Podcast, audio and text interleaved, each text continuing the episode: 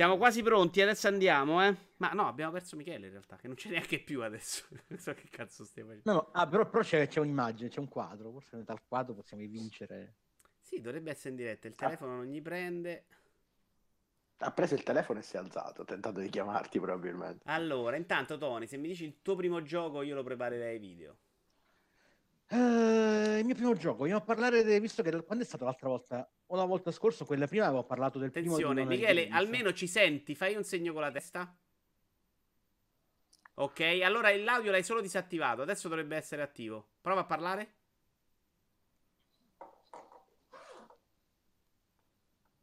Non stai parlando, non ti sentiamo. No, non ti sento. E non l'abbiamo mica al mute spento noi da Però, santo no? Dio, Michele, c'hai i soldi a palate, ma comprate un cazzo di microfono, cioè, veramente. Io capisco che quelli come te devono, devono, nascondere tutto perché tutto è nero e tutta roba zozza, però, seriamente, ma poi presentarti qui a fare figure dei poracci. E non fare il, capito, il, il tizio che tamaro con i cuffioni come me, capito? Sì, chiaro. Devi far vedere che è povero lui, che i soldi non li spende. Con, con la pelata a ste cuffie. C'è un aeroporto a Brindisi, Michele. Ma chi cazzo la vuoi raccontare, dai? Senti, e abbiamo un problema però, non sentiamo un cazzo. Non ti si sente, no? Ma co- scusami. Mi sentite? Oh, adesso sì. sì. Oh. Adesso no. Vabbè, stava zitto, man. No, no, no, no, sta parlando e non ti sentiamo più. Ma perché sarà registrato tipo col chinetto o qualcosa di Vi do una testa di cazzo, prova, prova, prova. Esatto, abbiamo sentito ah. molto bene. Funziona solo i miei Vito un coglione, prova. Vabbè, prova, mi sentite, prova. Vito, Vito coglione. Prova? Sì, ti ringrazio. le cose giuste. Sì, sì. L'abbiamo sentito, grazie. Tanto sei arrivato puntualissimo oggi, sono eh, ti ringrazio. Ho, ho capi- eh, l'ho, l'ho, capito che mi stavi sentendo dalla faccia orgogliosa che hai fatto davanti alle mie frasi.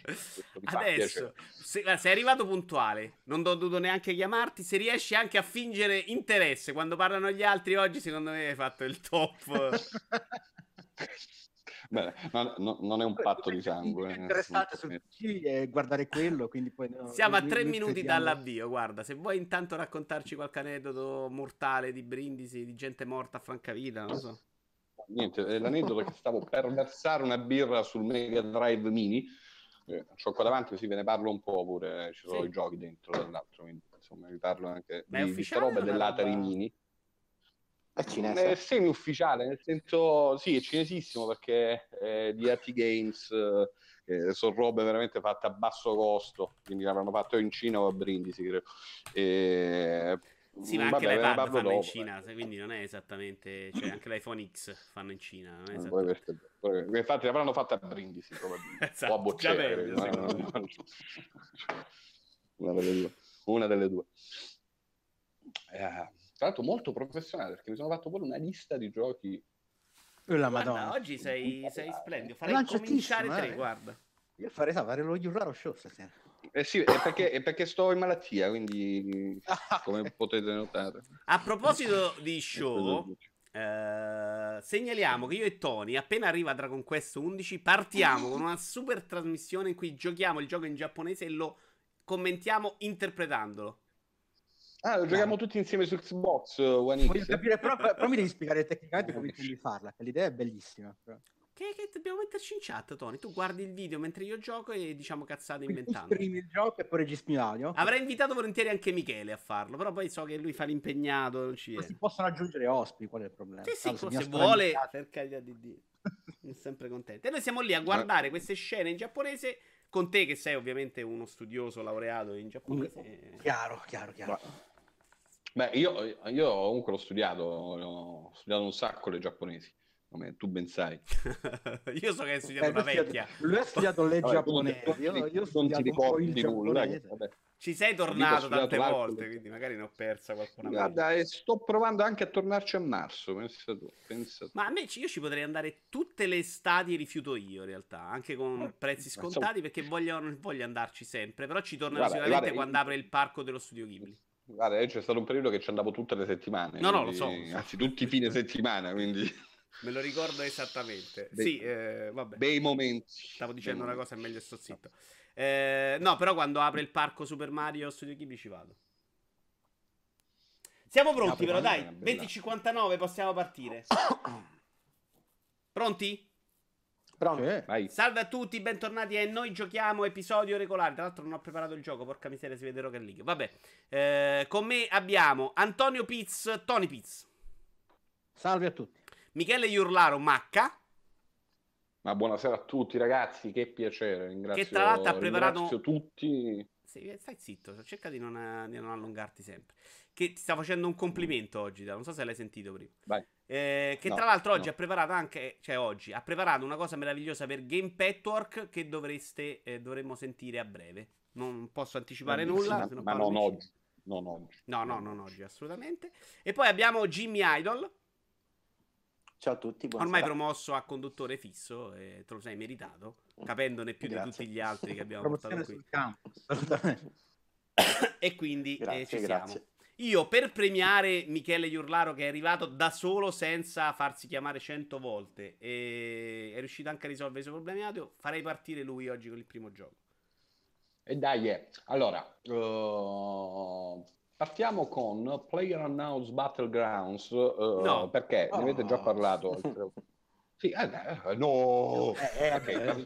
Vabbè, la versione Xbox se hai provato. No, esatto, Sì, sì. parliamo della versione Xbox, poi tra l'altro so, c'è qualche esperto pure. Sì, qui. mi- Sì, Mister tante cose da dire.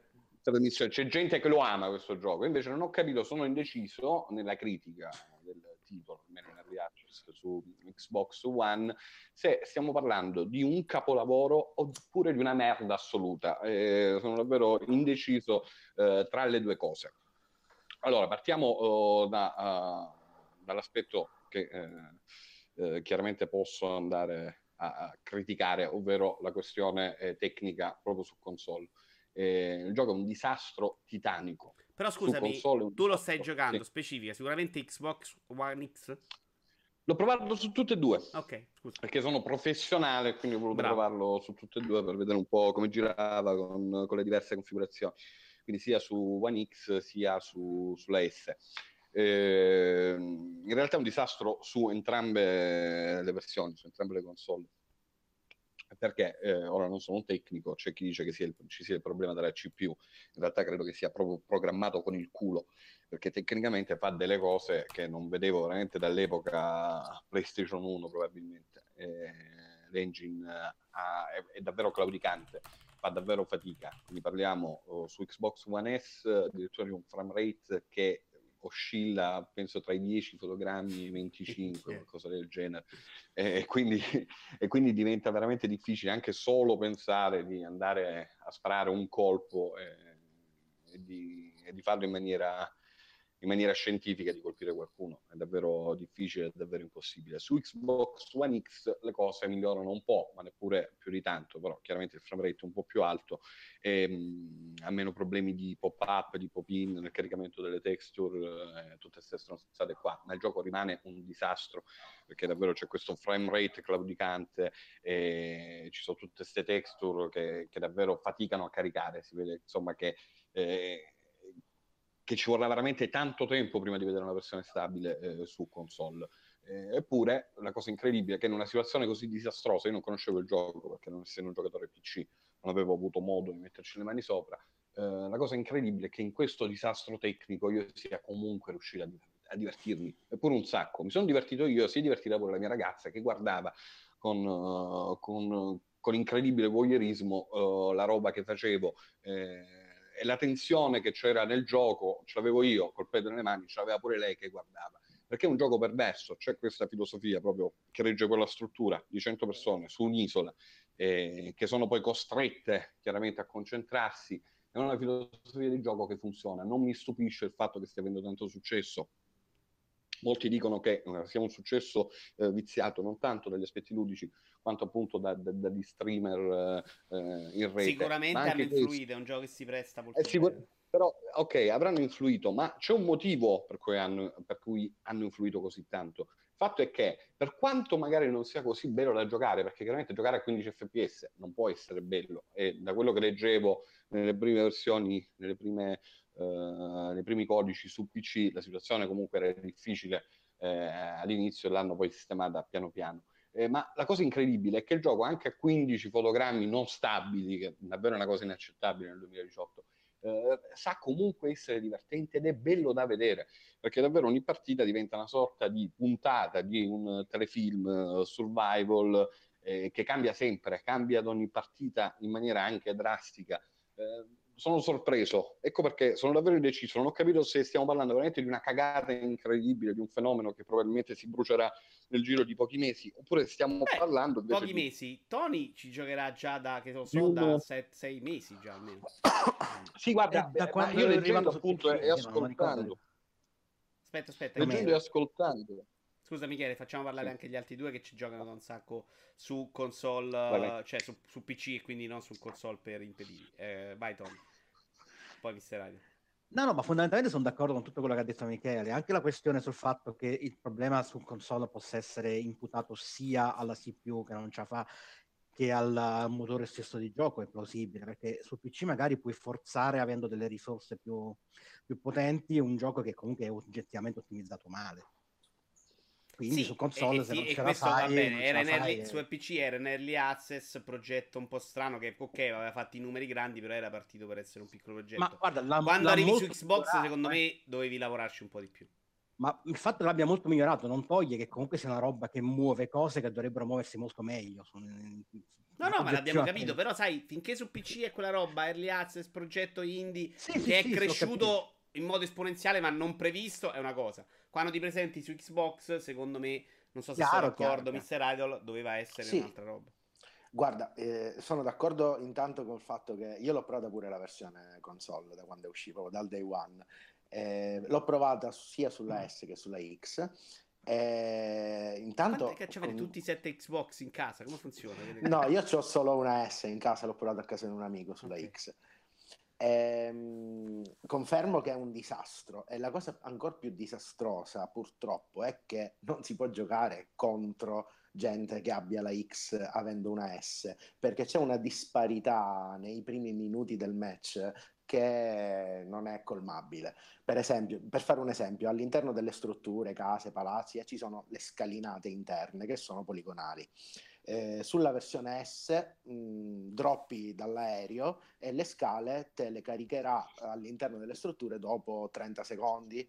Invece sulla X sono istantaneamente caricate. Sulla X non Vabbè, pure, che è pure giusto, perché se sei un pezzente che c'ha solo la S, è pure giusto Sì, che le sì. scale le compri a parte comunque, senza dubbio. col DLC. Senza dubbio, Sì, solo eh. che chi eh, diciamo ha la Xbox One S è costretto a drop poco aggressivi perché se va a droppare all'ospedale, alla scuola, cioè, eh, non Ah. può neanche salire le scale. Cioè, Ma chi ha solo l'Xbox One S probabilmente è costretto a cose molto peggiori nella vita, eh, tipo comunque Sì. eh, approvvigionare cibo ogni giorno con non è già quella, è già l'upgrade. Cioè, io fino a un sì, po' è c'avevo quella normale. È- cioè no, che- è la slim, è la slim, Ah, diciamo. ok.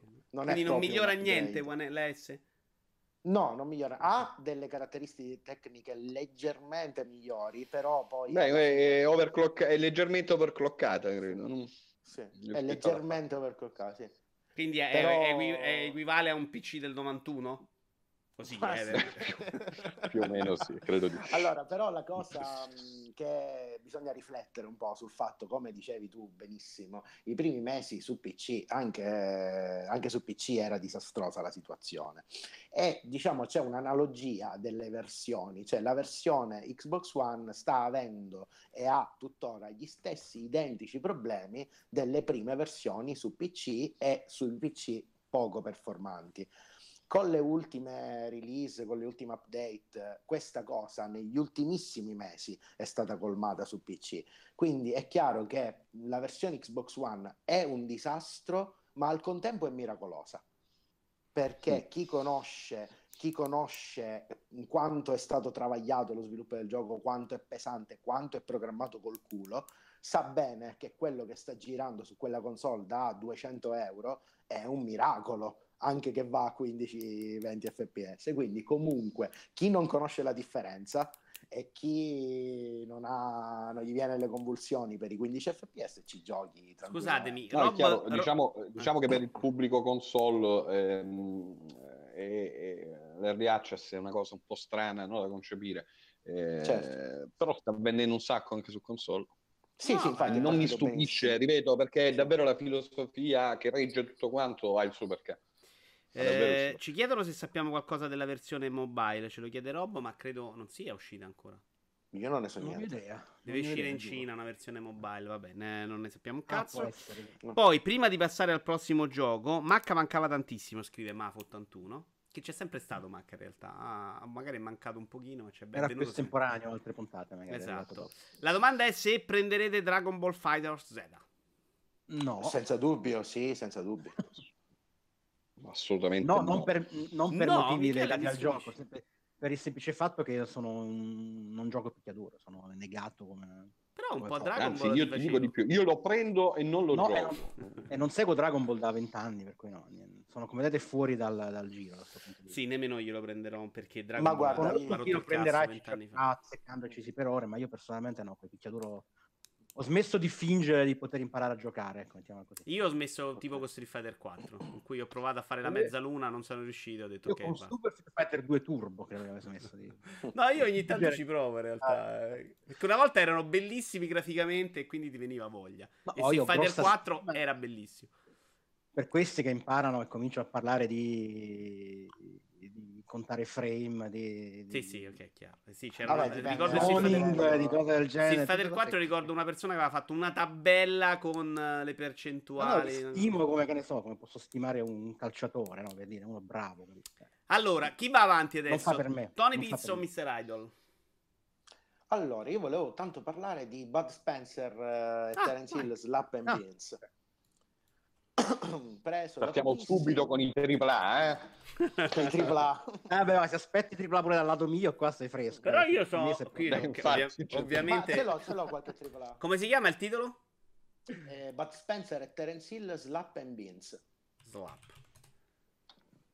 No. vai vai vai parla intanto cerco il video. Allora, ma, ma che parla metti il video di di ci arrabbiamo va bene lo stesso. Titolo, no infatti ho messo titolo... su YouTube uscivano i filmati titolo Vai. indie, viene da un Kickstarter eh, acclamato e, e, finanziato. Sono italiani, no? Pompa Magna. Sono italiani, milanesi. Ehm, Trinity Team lo studio. Eh, bravi bravi si sono dimostrati molto bravi. Allora il titolo è un picchiaduro a scorrimento abbastanza tradizionale. Cioè non si propone di sconvolgere il genere di innovare o di portare chissà che. Però eh, all'interno di quel cane è un picchiaduro a scorrimento 90-95 come periodo, eh, chiaramente con delle soluzioni tecniche ovviamente furbe, impossibili all'epoca, che oggi dei parallassi eh, fantastici o livelli su più, più cioè eh, diciamo scorrimento su più livelli, cose belle da vedere per il genere.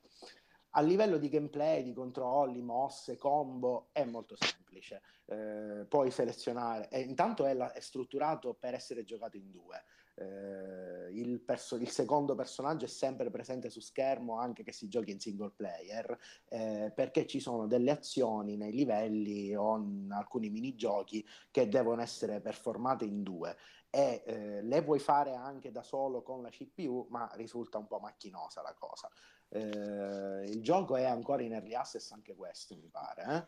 Ehm, e, ha dei problemi, cioè qualche baghettino, qualche blocco, qualche crash ancora c'è, però niente, niente di particolarmente grave.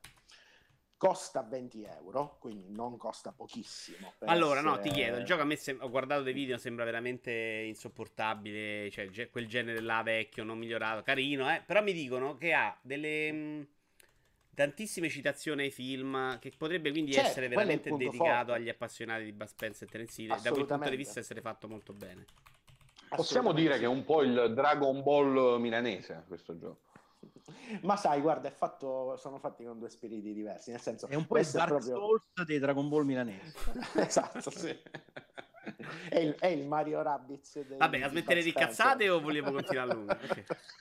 No, per dire, Siamo stati bene. Comunque, tralasciando, quindi infatti ci stava arrivando al lato, al contorno, nel senso tralasciando la questione puramente ludica o meramente tecnica, eh, dal punto di vista di setting è semplicemente eccezionale. La pixel art è deliziosa, fatta con cura, di tutti gli ambienti, tutte le scene tratte dai film sono ricreate perfettamente in pixel art in maniera fantastica. Eh, le musiche sono quelle originali dei film, quindi ci sono tutti i pezzi più belli che accompagnano le varie scazzottate. Eh, ci sono oh, fondamentalmente un picchiaduro a scorrimento, ma i livelli sono inframmezzati da minigiochi o piccole sezioni di guida eh, che anche quelle prese dal film, cioè la parte sulla Buggy o la corsa in autostrada. Ma come motivano a livello di trama il passaggio delle varie epoche? No, la trama è assurda, la trama è assurda, nel senso che loro il livello, il gioco parte nel West eh, e sembra che sia ambientato lì, che loro siano lì, poi si, eh, esce fuori dal West e diventa un, eh, sembra che quello sia stato un set cinematografico, poi si sposta in altre location, ma è folle, assolutamente fuori di melone, senza molta... C'è molta attesa per Don Matteo programmato dallo stesso studio. Beh, no, so, cioè, sei riuscito bene, sono contento. Cioè, non... Però ecco, sì, per un fan di Bud Spencer è un Terence Hill è un must totale, perché il gioco è mh, sufficiente, bello, niente di eccezionale, ma il setting e l'ambientazione e la realizzazione sono incognabili. Poi perdonatemi, e... ma il genere si sposa bene con Bud Spencer e Terence Hill. Il problema è che questo ah, gioco certo. uscire vent'anni fa. Certo, uscito certo. vent'anni fa secondo me era un capolavoro oggi magari fa, fa più fatica no anche, anche, perché comunque il gioco è di vent'anni fa nel senso come meccanica appunto come dicevo prima non sì, ti porta a niente dico, quindi... esatto per esempio, se vuoi fare nel genere un paragone, un gioco di, uscito l'anno scorso, mi pare Mother Russia Bleed. Non L'ho so giocato un po', io sì. Ah. Ma ha rotto il cazzo eh, tantissimo anche quello. Ok, però all'interno del genere porta un sacco di meccaniche nuove, un sacco di innovazioni, eh, prese, combo, parate, armi, eh, cioè roba sì che Street of Rage 3 qualcosa negli anni 90 l'aveva infilata, però Mother Russia Bleed lo fa con una fluidità e con una perfezione nel genere che è quello che dovrebbe essere questo genere se si fosse evoluto fino ad oggi.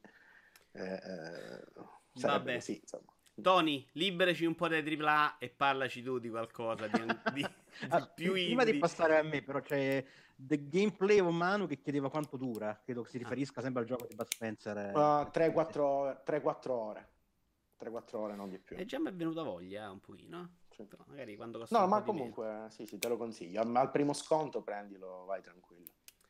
Vai Antonio. Allora, dicevamo, uh, non ricordo se la volta scorsa o quella prima avevamo parlato del primo titolo di The Nonary Games.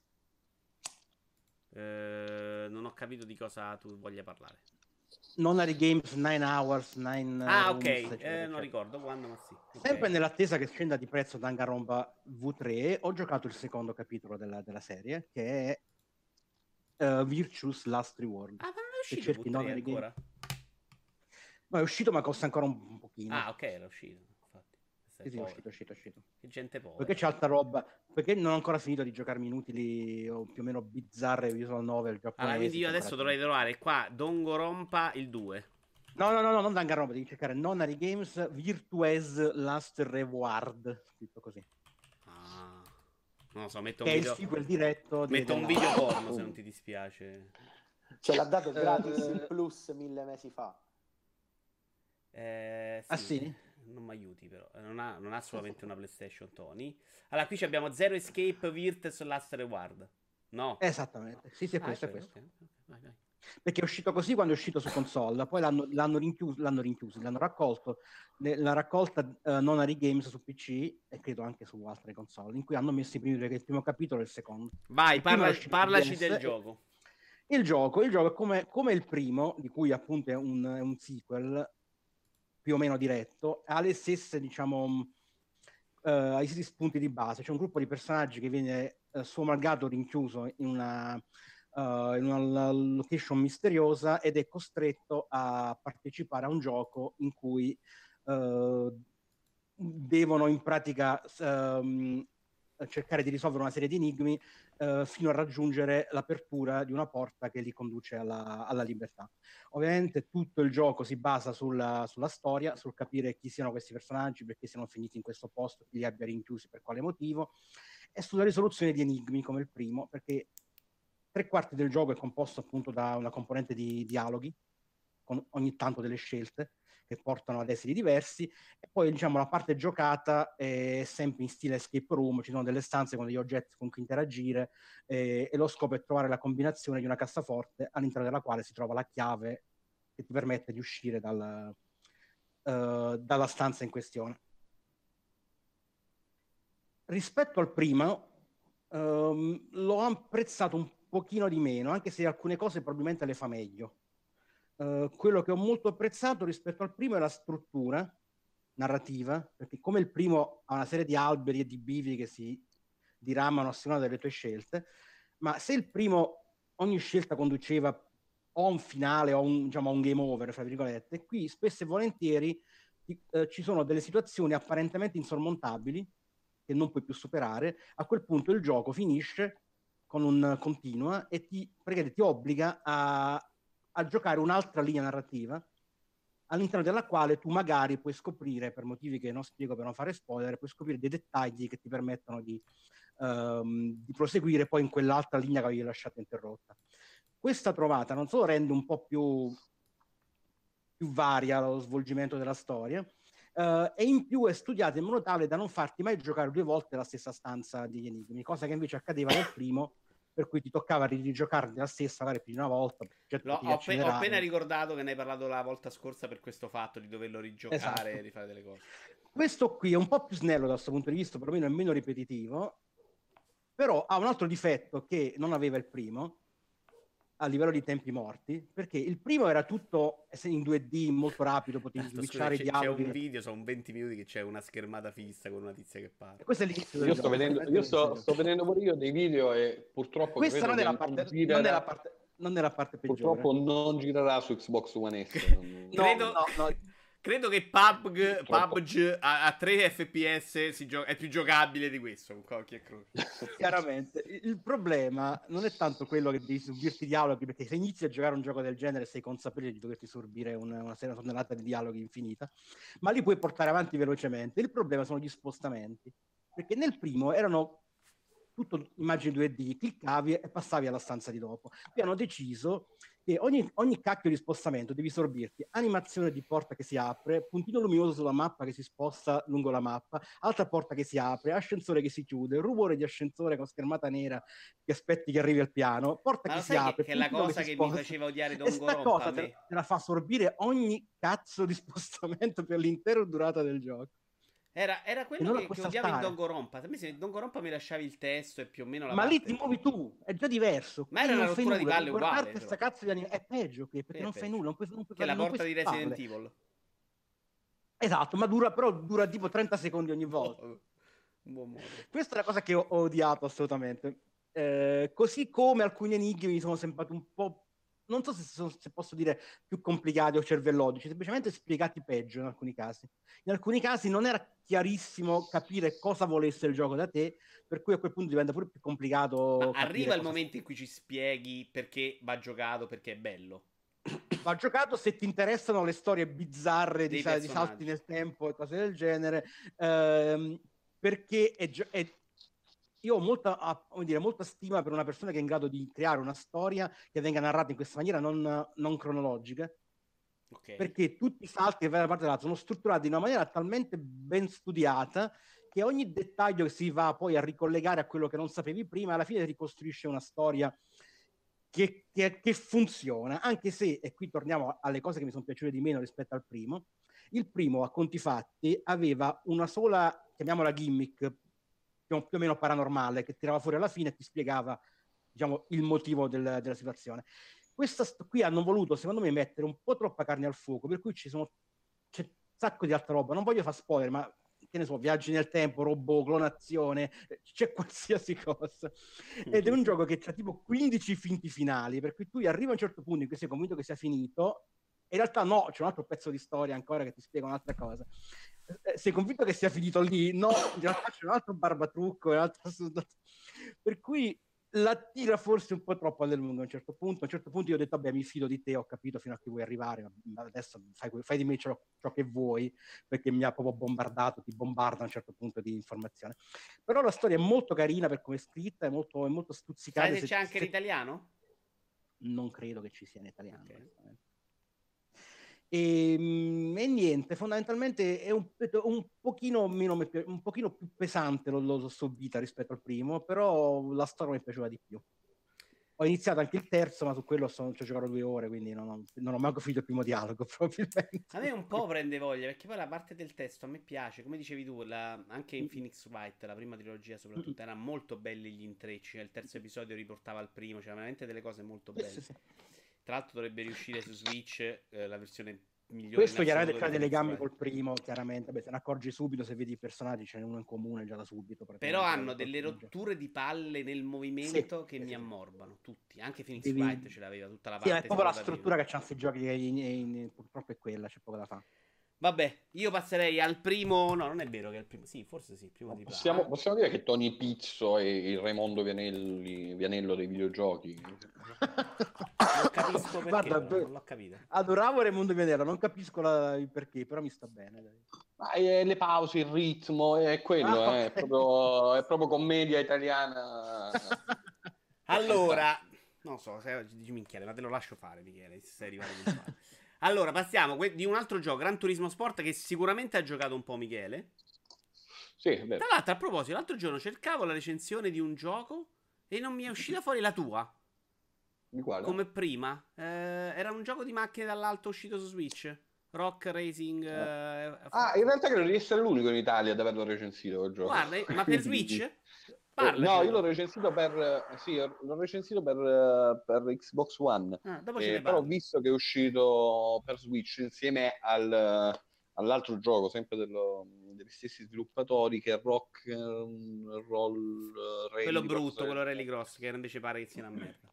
Sì, infatti, infatti. Poi ce ne parli, Vabbè, perché sono curioso io, per una volta mi interessa la tua opinione. Gran Turismo Sport, andrò abbastanza veloce, sicuramente l'ha giocato Michele, non so se l'ha giocato anche Mr. Idol. No, avevo fatto la beta, ma il gioco completo no. Ok, io l'ho, l'ho preso adesso che c'era un po' di storia, c'è la carriera e dico, beh, allora lo provo. Perché tutto sommato non è bruttissimo da vedere, ma eh, lo dicevo oggi su Twitter, secondo me è il nonno di un Forza Motorsport ormai. È una roba al limite del presentabile. Per struttura di gioco, che è veramente so. una roba che ha dei tempi morti, fuori di testa, per il menu che, che è introvabile, c'ha delle robe, spa- c'ha delle robe sparse in tutto lo schermo e tu devi cercarle a caso. Più o meno è questa la logica dell'interfaccia, che secondo me è terrificante.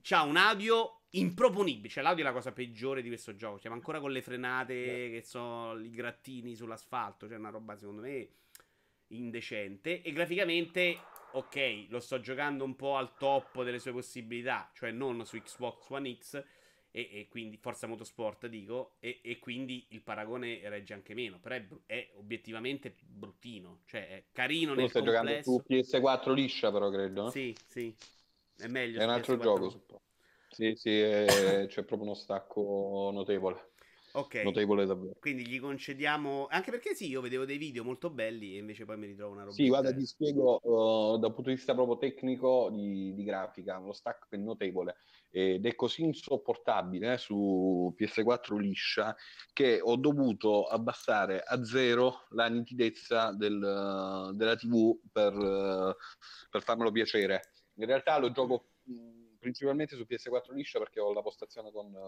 con, col volante quindi senza portare tutta una barella in salotto. Eh, eh, però è inguardabile su PS4 liscia e in effetti lo stacco con tutto il resto è notevole. Sì, Io lo sto giocando con pad e tra l'altro è uno dei difetti grossi. Guarda, secondo me, secondo me col pad non si può giocare, eh, cioè veramente una cosa ingiocabile. Allora, così come Forza Motorsport, così come Forza Motorsport, l'ho sempre detto, la bellezza di Forza Motorsport è che eh, è un gioco uh, godibilissimo con il pad. Cioè, no, davvero col pad, è, forse. È fatta... Forza Motorsport col pad è fantastico. L'ho anche un po' rotto. Che, è questa cosa che fischia adesso perché l'ho un po' sfasciato. Vabbè, perché giochi pure perché non c'hai l'Elite, è eh, un pezzente, giochi col pad. Su PC ci gioco, scusa. Ah, ok, il pad. Capito, puoi giocarci come ti compri l'Elite. Eh, so. No, eh, però Forza Motorsport, l'ho detto più volte per tutte le incarnazioni, eh, da, da, Horizon, Motorsport 6, Motorsport 7 ultimamente. Col pad Forza Motorsport è un gioco comunque che riesce davvero a regalarti delle emozioni, ti dà un feeling importante, senti ogni cordolo, senti, uh, senti l'acqua, uh, senti il dosso, uh, senti quasi la polvere, ti fa sentire tutto, anche perché il pad Xbox eh, da questo punto di vista ha un sistema eh, di, di vibrazione fantastico. Sì, assolutamente, ma perché vibrano pure i grilletti, cioè davvero c'è un, un sistema di, di, di, di, rumble, di motion superiore assolutamente al, al pad di PS4. Detto questo, così come Forza Motorsport si gioca benissimo col pad, secondo me Gran Turismo ed è assolutamente ingiocabile con, uh, col pad. È una cosa che posso capire per un Project Cars, ha il suo perché, è un simulativo, ok, però su Gran Turismo faccio fatica a comprendere per quale motivo davvero sia così uh, difficile per, per, i giapponesi sistemare il controllo via pad, che è una cosa incredibile. Passiamo un col po' volante, però, perdonami, al gioco. Col volante, sì, col volante migliora tantissimo. Uh, non so chi l'aveva scritto, mi era piaciuto molto, molto come affermazione, che eh, Gran Turismo è un gioco senza testosterone, e probabilmente è vero. A me non dispiace la struttura online, non ho provato neppure la campagna che hanno aggiunto ultimamente con... Io ho provato solo quella. Non mi provato la campagna, ho giocato soltanto online e non mi dispiace questo tipo di filosofia, cioè quello di fare un gioco uh, esclusivamente per l'online fatto in questo modo. E... Ma come si comporta con un giocatore ha tante, ha, tante, ha, tan- ha tante, intuizioni buone da questo punto di vista. Cioè ci prova il, Però vi chiedo, ti, ti... tu non sei esattamente un fenomeno con i giochi di auto, questo vi ricordo io. Forse un po' sì, meglio di me, però fa, rimane una, una L'ultima volta, credo che l'ultima volta abbiamo giocato, ci ho ancora, credo, salvato il filmato. Un Project Gotham, credo, Project Gotham 3 o 4. Ok, no, non è for- no, Forza Motorsport, ah, Forza Horizon. Ah, possibile. Vabbè, il punto il non è quello, il punto è come si comporta. Bilancia o vai online a prendere pizze? Perché cioè, io sinceramente quella roba No, no, no, no, no, no, no, non vado online a prendere pizze, anzi, eh, non ci ho giocato tantissimo, eh, ci ho fatto in tutto una ventina eh, di gare. Però la struttura mi piace, il fatto di dover fare le prove, prima le qualifiche, di dover aspettare un po', eh, intanto giri perché impari il circuito, eh, questo nelle gare, negli eventi giornalieri, eh, di, di, mh, uh, di, partire poi dalla griglia facendo il giro di riscaldamento e poi di fare la gara, Uh, ha il suo perché, cioè ti fa vivere effettivamente l'emozione di una gara, da, uh, come dire, inorgoglisce proprio quei 5 minuti di, di gara eh, che vai a fare, cosa che magari secondo me negli altri giochi non, non, accade, o almeno a me non capita, nel senso che preferisco giocarci poi in single player. Uh, qui invece mi, mi, piace giocarci online. Uh, tutta la struttura però si basa su un errore di fondo, cioè sul fatto che i videogiocatori siano persone per bene. Eh, siano brave persone, siano belle persone. Perché? Perché tutto quanto è, è focalizzato sul fatto che non ci si debba assolutamente toccare eh, non ci debbano essere sportellate. Però alle, alle penalità, essere... no? Ci sono queste penalità, il problema è che non funziona benissimo uh, tutta la struttura. In realtà io non ho avuto grossi problemi, uh, però parlando con altri giocatori sicuramente più abili di me, più esperti nei giochi di guida, eh, sento che soffrono molto eh, proprio la struttura che hanno messo delle penalità, eh, perché alcune penalità, come ti vengono poi infilate, non come dire, se eh, qualcuno ti tampona, molte volte la penalità la prendi tu che sei stato tamponato e non quello che ha ritardato in maniera impressionante la frenata proprio per buttarti fuori di pista. Io in realtà questo, non, questo problema non l'ho avuto, ma forse perché sono pippa io. Sicuramente il, il, l'esperimento è interessante perché cerca di fare qualcosa di nuovo nell'ambito competitivo eh, per, per i giochi di guida, soprattutto su su console. Giocato chiaramente su PS4 Pro in 4K, again, mi piace ripeterlo, e con un, con un volante decente, sicuramente il gioco acquista punti. Non è, eh, chiaramente, eh, se lo deve andare a comparare con, con altra roba, tipo Project Cars 2 o Forza Motorsport 7, ma anche lo stesso Formula 1, secondo me, eh, perde qualcosa. Project Però l'idea ha di struttura è forse anche più rigido. Parliamo sempre di. È rig- no, Project Cars, 2, Project Cars 2 è rigidissimo, assolutamente rigidissimo. Però prova a fare proprio un altro tipo di cosa. Eh, Gran Turismo è, è, è come se fosse un gioco un po' castrato.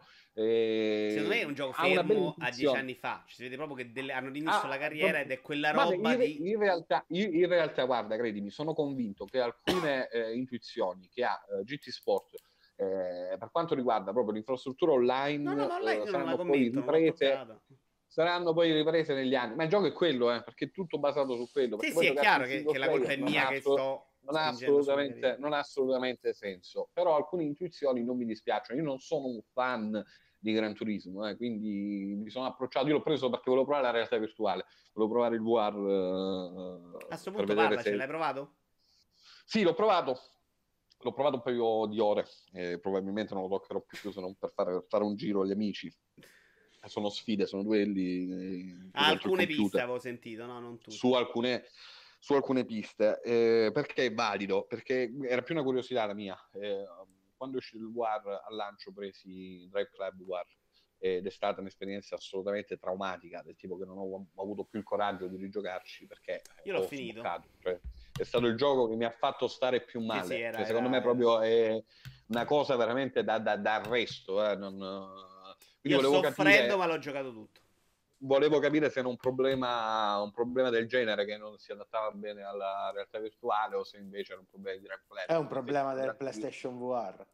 No, guarda, no, no non è vero con... perché io ho provato Project Cars 2 con l'Oculus e il problema ce l'ha comunque. Ce l'ha, no, vabbè, no, no, genere no, sicuramente non No, fa, no, però, però, ascoltate, GT eh, Gran Turismo in VR va liscio come l'olio, non ho avuto nessun tipo di problema. Neanche, a proposito, neanche Dirt per Oculus. Vabbè, però l'ho visto, Neanche? graficamente è molto brutto. No, non è bruttissimo, non è male, sempre su PS4 Pro, non, non, è male. Il problema è che chiaramente da un punto di vista proprio ludico è poca roba, perché eh, di fatto sono solo dei duelli, delle sfide, quindi non c'è neppure la possibilità di fare una, una gara vera e propria. Eh, sai cosa dico però, e poi passiamo ad altro perché abbiamo, abbiamo, rotto un po' i coglioni a tutti, eh, è che ho scoperto che, che, i giochi di auto in VR non sono un cazzo di che. Cioè, mediamente non mi danno niente in più del gioco normale quando lo gioco col pad. Eh, ed è una cosa che invece sì, è il motivo sono... per cui avevo preso un po' la VR. Cioè, mi intrigava tantissimo il gioco di auto dentro l'auto. Però effettivamente non ti dà un cazzo. Cioè... Sì, sì, sono... posso anche essere d'accordo. In effetti non, non mi dà niente di che. Eh, è bello, guarda, la cosa più divertente probabilmente del. Um dei giochi di guida in VR è il fatto di vedere le auto da vicino e di fare un po' di, di, di, di, di pornografia applicata, applicata, alle automobili e, e tipo in Drive Club era molto carino il momento in cui sceglievi l'auto, ti avvicinavi, andavi a vedere ah, okay. eh, da vicino. E quello ok, però in effetti anche a me, devo dire la verità, non, non fa impazzire, non, non dà nulla, nulla, di più, anche perché non ti metti a girare la testa, tanto, tanto molto anche, anche, quello, tra l'altro è partito Forza Motorsport qua senza motivo, inutile anche quello, però mi, mi dà più soddisfazione i tre monitor monitor in Project Cars 2 con i finestrini, con, gli altri, con i due monitor laterali che fanno i finestrini. Ecco. Beh, se sono 4K sì, se no... 4K solo uno, scusami. Gli, I laterali no. Senti, andiamo avanti, Michele. Se sei d'accordo farei parlare altri, visto che Gran Turismo te lo sai dai, dai, Anzi, vado a prendere pure una birra e arrivo subito. Mister Idol a te, mi sembra, no? Sì, allora. Mh, mm, cosa preferite, un altro indie o un AAA? Scegli tu, scegli tu. Vai col cuore. Allora, col cuore voglio parlare di un indie giappo che si chiama... Ma sai che non sono sicuro che è giappo, ma penso di sì. Si chiama A Hat in Time. Eh... A Hat in Time, secondo me non è già, ma è sì. tipo il platform? Mi di no. È un platform, platform 3D, sì. Ok. Kickstarter vai. anche questo. Secondo me non è giappo, ne ha mai nella vita, però adesso te lo trovo io, tu vai. No, no, infatti non, non, ne, so, non ne sono sicuro. No, allora, tipo di, di, qualche paese del nord. Però. Kickstarter cominciato anni e anni fa, eh, progetto travagliatissimo, lunghissimo, ma alla fine l'hanno portato a termine e hanno fatto un grandissimo, grandissimo lavoro. Ora, non so ah, quanto... No, no, vai, vai. Fase... Eh, sì quanto in fase di sviluppo negli ultimi mesi si siano ispirati a cose viste in Odyssey eh, da quello che era trapelato o Ma no, dai, le analogie, eh, infatti, per, o addirittura il contrario. Addirittura perché eh, considerando che il Kickstarter è cominciato cinque anni fa, mi pare di questo gioco, sia mai che qualche stagista Nintendo ha preso qualche idea. No, perché ci sono delle analogie, ma a parte il fatto del cappello in sé. Ora, in At in Time non cambi costumi, ma ogni cappello, ogni mondo contiene una versione diversa del cappello che è il fulcro di gameplay del gioco, che dà un potere diverso. Ehm è, la struttura è simile a quella di Galaxy più che di Odyssey, nel senso ci sono grandi mondi contenitore eh, da cui far partire vari livelli all'interno dello stesso mondo come obiettivo finale la eh, clessidra di turno, eh, analoga alla stella di Galaxy. Quindi il livello, diciamo, deserto lo inizi più e più volte, però ogni volta cambia configurazione e ha un finale diverso perché c'è un boss o un piccolo minigioco o quell'altro. Però è bruttino, eh, perdone, tu mi dici che è bello, a me sembra veramente un platform per PlayStation X. Cioè per la prima, ma guarda, quella, quella roba là. Eh, da vedere, da vedere mm, non è un granché, però a livello di meccaniche, di divertimento, di ritmo, di struttura, level design, eh, è un bel gioco. Cioè, mi, un gioco mi intrigava, nel... eh, l'ho messo tra i miei, la mia wishlist di Steam, eh, però poi lo guardo e dico, ma porca miseria, sembra Spyro the Dragon, oggi. Pur... guarda, purtroppo è, ha... il suo grandissimo difetto è una realizzazione quasi amatoriale sia eh, dal punto di vista grafico che dal punto di vista purtroppo delle collisioni, dell'inerzia, eh, giusto, giusto, la latenza dei controlli è perfetta. Quindi il, il, diciamo il, il salto in seguito allo scatto, quello ha una precisione da platform di livello, però tutto il contorno no, però è giocabile, è giocabile, senza dubbio, è bello come, come level design, ripeto, e poi c'ha delle analogie andando avanti con quei titoli, quei platform 3D tipo Sly Cooper, cioè Minchia. che avevano dei...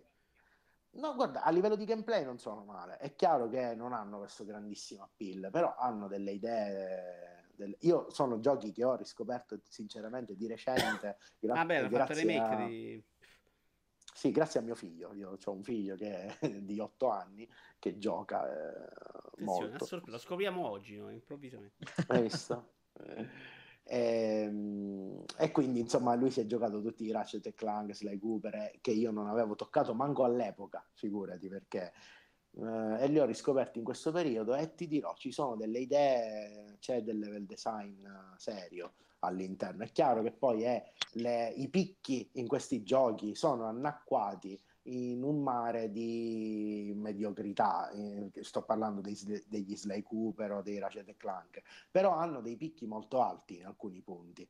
Come, eh, ma Ratchet come... Clank già non lo metto in questo genere, io sinceramente. Sai che infatti non sono d'accordo comunque su, sulla mediocrità di Ratchet Clank. Eh. No, no, no io, io, io l'ho giocato recentemente e è piaciuto un sacco. In realtà, in epoca... Sì, Comunque anche gran ritmo Cooper, rispetto a questi. Qua vedo che sì. sei sempre a cercare le cazzo di gemmine. No, vabbè, ma questo è un tipo di gioco diverso. Eh, cioè, no, appunto. Un... Comunque anche mio padre ha un sacco di figli piccoli e non videogioca. È un caso? È un caso? Non lo so. Ok, qui si chiude sul fatto che volevo fare una battuta brutta sul padre, ma devo anche smetterla. Insomma, modifichiamo il repertorio. Eh, ma infatti c'era la pausa, però se stavamo Tutti aspettano, ho visto che avete lasciato esatto, esatto. sull'eredità, sui vari figli, tutta la cosa. Vabbè, ho deciso di diventare una persona migliore. E più che altro sto cercando chi cazzo ha fatto questo gioco, in che stato, con il quinto monitor faccio presente. Non si capisce di dove, non riesco a capire neanche di dove sia, lo stavo cercando anch'io. Eh, ok, eh, eh, no, il, il, per questo però il lead director si chiama Jonas Kairlev. Li ha fatti Gears for Breakfast. Gears for Breakfast, ma di dove siano? Danimarca, basati in Danimarca. Ah, okay. Okay. Tu li hai allora, scambiati per giapponesi. Questo è il tuo primo strike di cazzata che dici clamoroso. No, no, ma ti avevo detto che non lo sapevo. Non sa di giapponese neanche da 100 km questo gioco, veramente. A meno che l'aveva fatto una persona da sola, allora, come pensavo. Vabbè, ma sbagliamo tutti nella vita, eh, per carità di Dio. Pensa al padre di Michele che sbaglia. Allora... Tony Pizza, andiamo avanti, dai, grande ritmo. Oggi. Allora, tornando, tornando a noi.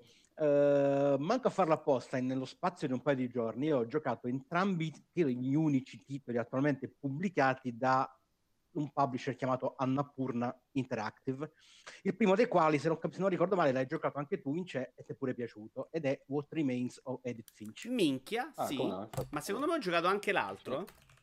L'altro è Gorogoa. Ho giocato anche l'altro, vedi? Perfetto, allora sono entrambi. Però non sono allora, esattamente contenti, convintissimo di tutti e due. Vai con uh, What Remains of Edith Finch adesso. Non ti era piaciuto il What Remains of Edith Finch? Ricordavo male? No, Edith Finch è tipo il mio gioco dell'anno assieme a Zelda. Ah, okay, è Gorogo okay, che okay. mi è piaciuto meno. Vai con Edith Finch.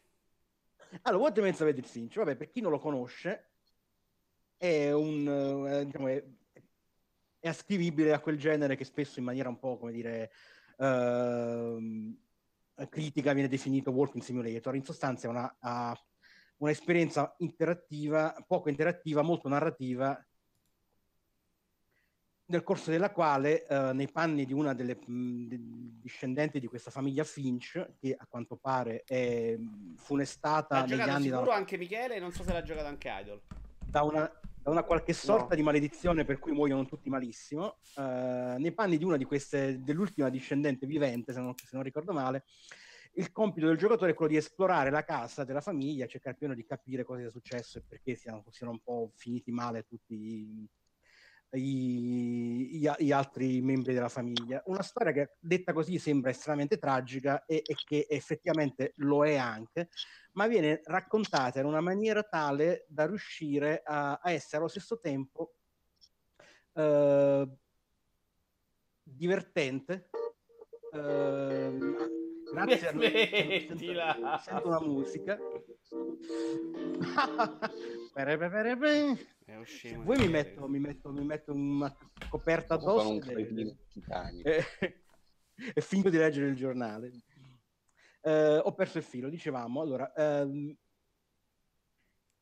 il gioco consiste nell'esplorare questa casa, scoprirne i segreti e rivivere um, le storie dei vari membri della famiglia Finch, ognuna delle quali però è stata resa ogni volta con una trovata di, diciamo, di, di gioco diversa, che può essere, uh, una può essere stata che è narrata come se fosse un fumetto, in altri casi uh, sono dei minigiochi particolari, tutti sempre molto sul pezzo, molto, molto diversi uno dall'altro e, e è in grado di coinvolgerti in una storia facendoti insomma superare quella, quella diciamo di avversità al fatto che tu stai fondamentalmente semplicemente camminando in una casa e cliccando su due cose ogni tanto insomma.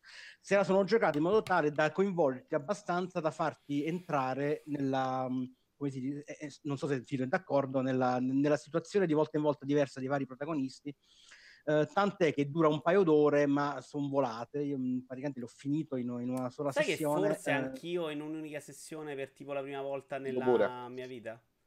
No, è, come, è fondamentalmente è come un film, eh, tutto lo inizi a vedere, è un po', un po', un po' Tim su alcune cose perché è un po' onirico, surreale, strambo. Oh, um, un casino, porco. Ma ciò che mi ha colpito è che pur narrando una storia molto triste, e per certi versi commovente, eh, riesce a straniare nel modo giusto più di un'occasione, hai fatto diventare tutto nero. Eh sì, del... adesso sistemo. Stavo provando a eliminare la pubblicità uh, per dare retta a qualcuno e ho tolto l'immagine per sbaglio. Da coinvolgere adesso... senza annoiare, nonostante la, la, la, storia possa essere molto pesante di, di, di base. Per cui non c'è molto da dire perché è un gioco che dura due ore alla fine.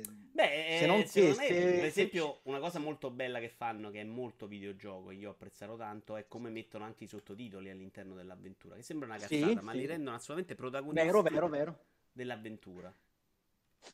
Sì, sì, che ti aiutano anche a concentrare magari lo sguardo nel, al momento giusto, non ti, non, ti, non ti, obbligano a abbassare lo sguardo e a, a, distarti da quello che sta succedendo. No, è tutto molto ben studiato, cioè pure le varie fasi in cui che giochi sono, sono immediate da comprendere, però non sono mai banalissime, perché per dire c'è tutta la sequenza uh, del, del, del, tizio che lavora nella pescheria e taglia e decapita i salmoni, che, che, che è geniale perché combina questa operazione meccanica che tu devi ripetere come ripeteresti davvero decine di volte nel corso del gioco, quindi di prendere il salmone, decapita il salmone, getta il salmone nella, nella vasca dei salmoni. No, spoileriamo. Mentre nel mentre succedono altre cose, no, ma questo è proprio il, il, il, minimo. La cosa interessante è ciò che succede nel resto dello schermo che tu controlli comunque nello stesso tempo in cui decapiti i salmoni. Poi a me è piaciuto molto bene. Intanto qui ho ricordato perché non avevo messo Chrome come browser ed era il motivo che veniva a schermo nero. Uh, a me ah, è piaciuto anche molto il modo che, in cui hanno separato i vari capitoli, cioè realizzando cose molto diverse tra di loro. Cioè un sì, episodio. Anche, diciamo, la... Quello a fumetto sì, sì, mi è la... piaciuto un casino quello fumetto e poi alla fine anche giocato, tra virgolette, c'è quello dell'aquilone che è brevissimo, però è... E poi la storia secondo Perché me li è giochi, alla, fi- bellissima. alla fine di giochi, non è un- semplicemente un vivere, Bravo. come dire, in maniera passiva la storia di qualcuno, perché te la fa giocare con dei minigiochi anche bizzarri, nonostante la, la tragicità di ciò che sta per accadere. Per cui sì, sì, sì, sì. no, È una storia che a me comunque è piaciuta tanto. Cioè, c'è Sì, chi l'ha vista come una storia un po' tragica, io l'ho vista come una storia invece di speranza e di gente che non È una storia malinconica più che tragica, diciamo, è tragica se pensi che sono morti tutti i membri Sì, della però famiglia. eh, i, le due chiavi di lettura, Però qui magari no, facciamo no. un secondo di Però spoiler non ti, se volete lascia con, non ti lascia con un senso di tristezza. Cioè, una ti è, è un che ci di- sia l'inevitabilità e quindi vaffanculo finiranno Esatto. sempre di merda. L'altra è che questi comunque ci provano perché è più importante provarci che, che star lì a, a sucare la maledizione. Ecco. No. Eh, se posso. Sì, sì, Oh. vai Michele. se posso- mi, ha, mi ha ricordato una cosa che mi ha ricordato, l'ho finito pure io in un'unica sessione notturna d'estate, in ferie, figo. Ehm, mi ha ricordato un film eh, visto oltre un decennio fa, che era de, t- t- come cavolo si chiamava? T- The Darwin Awards, non so se, se lo ricordate, No. che poi è una cosa che è una Come storia che esiste mi davvero. mancano.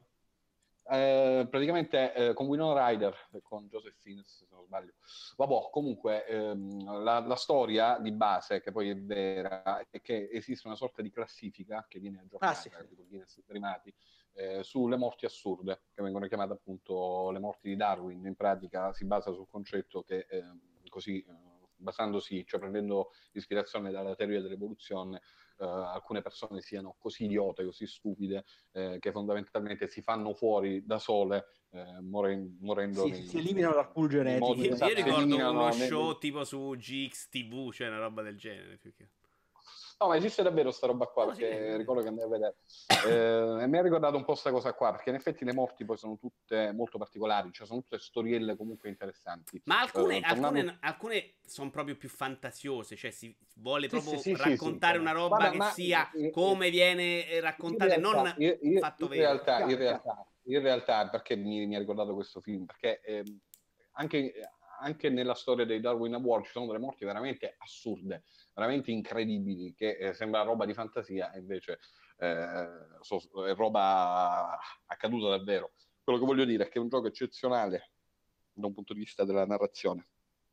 Mm, Prova davvero a fare, fa delle cose, delle cose incredibili proprio per come ti racconta le storie, per come eh, il, il- il tessuto narrativo si vada poi anche a infilare nel gameplay. A differenza di altri walking simulator, nonostante l'approccio, eh, la base ludica sia sempre comunque molto limitata, anche, anche in What Remains of Edith Finch, eh, provano a fare qualcosa di diverso, qualcosa di nuovo, eh, ed, ed è comunque ben mescolato sempre con la narrazione, che è la cosa principale, anche il modo in cui effettivamente ti, eh, ti pilota eh, su- sui vari accadimenti, sui vari capitoli, si va poi a mescolare nel gameplay, che non è nulla di eccezionale, non è Asteroids, ma eh, ci provano. E, è un passo in avanti, secondo me, su Walking Simulator.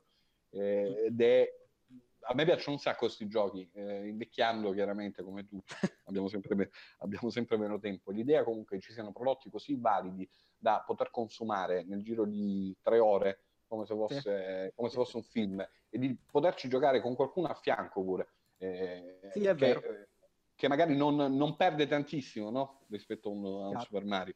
E, è ok, cioè, è una, è una roba, eh, cioè pensare che l'industria si stia comunque indirizzando anche verso produzioni di questo tipo importanti, perché eh, non è se- anche, anche se non è un non stiamo parlando di un Beh, tecnicamente di un gioco di un gioco tecnicamente assolutamente validissimo. C'è qualche problema, secondo me, sugli scuri e sulle ombre, è una cosa che ricordo di aver notato. Però comunque valido, ma chiaramente proprio come, eh, come doppiaggio e come, come cura eh, artistica è sicuramente un prodotto Esatto. bellissimo. E, e- e mi piace, mi piace proprio l'idea che, che il genere Walking Simulator possa, eh, possa arrivare a sta roba qui. Eh, tra l'altro, eh, ci sono anche altre esponenti. A me era piaciuto tantissimo, ne abbiamo parlato. Eh, quale cavolo era? Quello del ragazzino, eh, non mi sta venendo. È sempre un walking simulator, ne abbiamo parlato altre Con un volte. ragazzino. Non mi- Sì, quello del ragazzino, del detective che va a cercare il ragazzino. Ah, Vanishing of Ethan Vanishing of Ethan Carter. Carter. Ah. The Vanishing of Ethan Carter, sempre sti titoli un po' così. Pure Che però secondo me era proprio, era proprio l'opposto.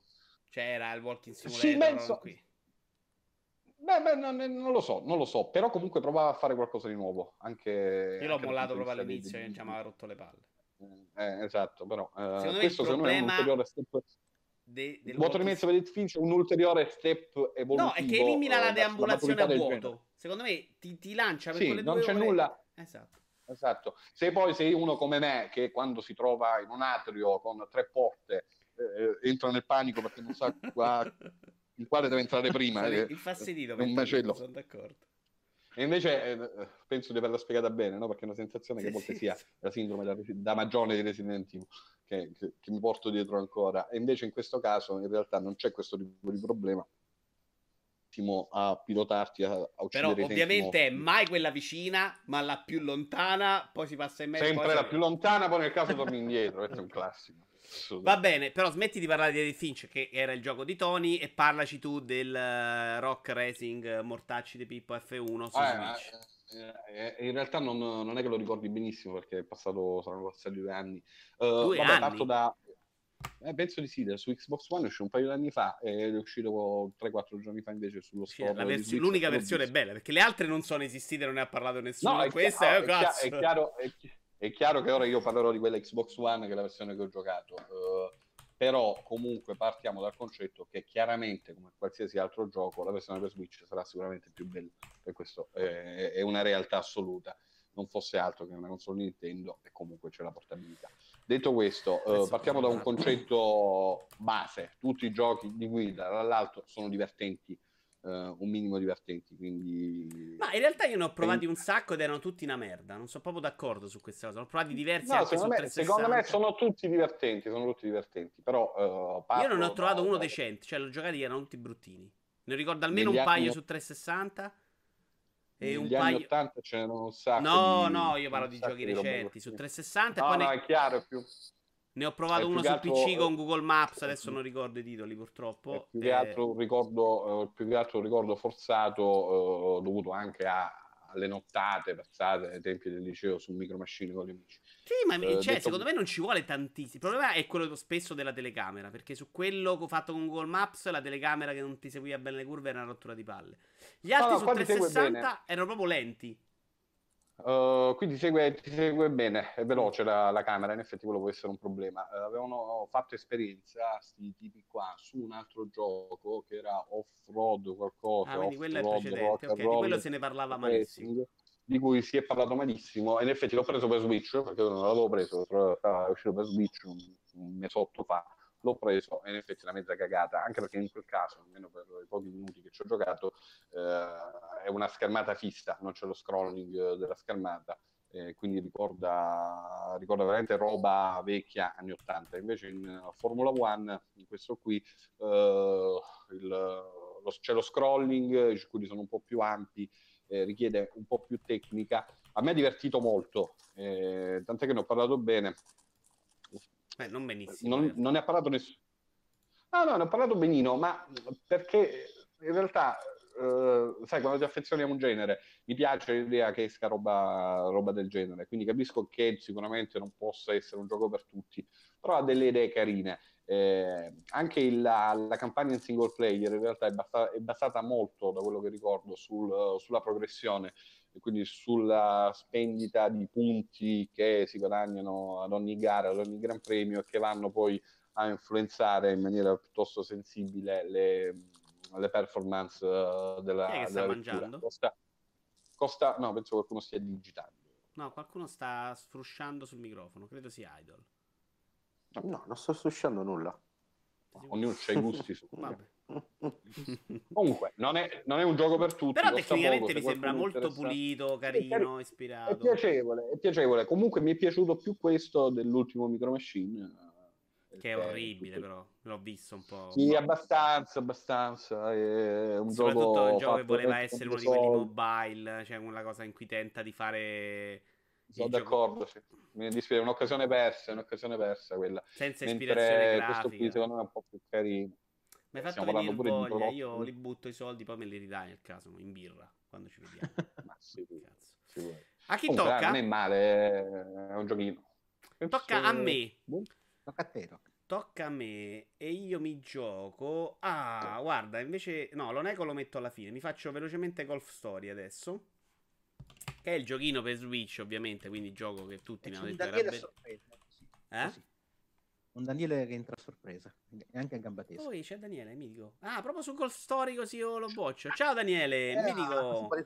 dai. Con noi Daniele Di Benedetto? Ho sbagliato il cognome? No, è giusto. Quello è di Benetti che sbaglia. no? Di Benetti è giusto. No, tra l'altro non ci ascolta, credo. No. Sì, sì. Che, che viene io. tipo dall'isola con Wilson. Dove hai messo Wilson? E vive lotta con noi. Daniele, Che guarda. Ok, adesso ti sento. Volevo parlare in questo momento di Golf Story, ma visto che sei arrivato tu, guarda, te lo cedo e te ne lascio parlare a te bene, così io poi lo sfondo. No, non lo sfondo, però te parlane. Così secco. Aspetta, me devi dare condizione della linea, quindi aspetta, parlate pure. Ok, comincio a parlare di Golf Story, che è questo giochino RPG a tema golfico. Eh, in cui mi avevano parlato ovviamente benissimo perché tutto quello che esce su Switch più o meno c'hai degli amici che ti dicono no gioco fantastico devi comprarlo bellissimo RPG tra l'altro uno degli amici è Daniele Di Benedetto.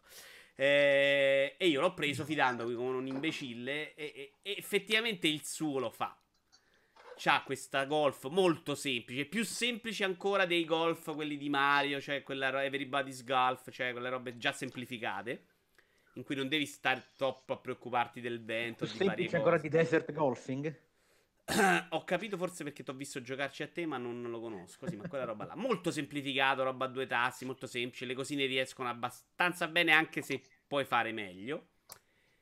Però poi c'ha questa storia che onestamente finché non l'ho provato io sarà 2-3 ore, eh, non di più. Mi sta ammorbando il cazzo incredibilmente perché semplicemente c'è il padre che qui è successo qualcosa e quindi non hanno fatto il torneo o è morto, ci siamo tolti dei coglioni. E, e lui deve fare rivalse quindi comincia a fare il golfista. Ehm, però tutte le cose che vai a fare in giro sono veramente di una noia mortale. a, a chiacchiere, dico, più che a fare. A fare magari hanno un po' di intuizione. A parte che fai sempre la stessa cosa alla fine con delle varianti.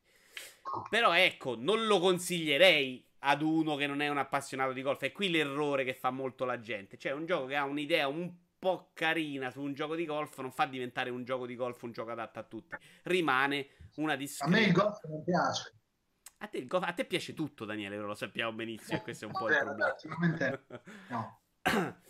Non è brutto il gioco di golf, ma secondo me la parte di andare in giro, muoverti, parlare con la gente, comprare cose è una- abbastanza lento e noioso. ecco. Non è Stardew Valley, che invece era proprio la morte. Questo un po' di divertimento Eh. ce l'ha. Però è comunque una roba che quanto- per quanto sono arrivato adesso mi è abbastanza ammoscia. Daniele, parlane tu bene invece. Di che cosa? Di golf story? Sì. Eh sì. Allora, già l'altra volta ho detto qualcosa che Ah, ne insomma, parlato? posso posso solo che ripeto. No, se ne avevi parlato, parla di un altro gioco e andiamo avanti, dai.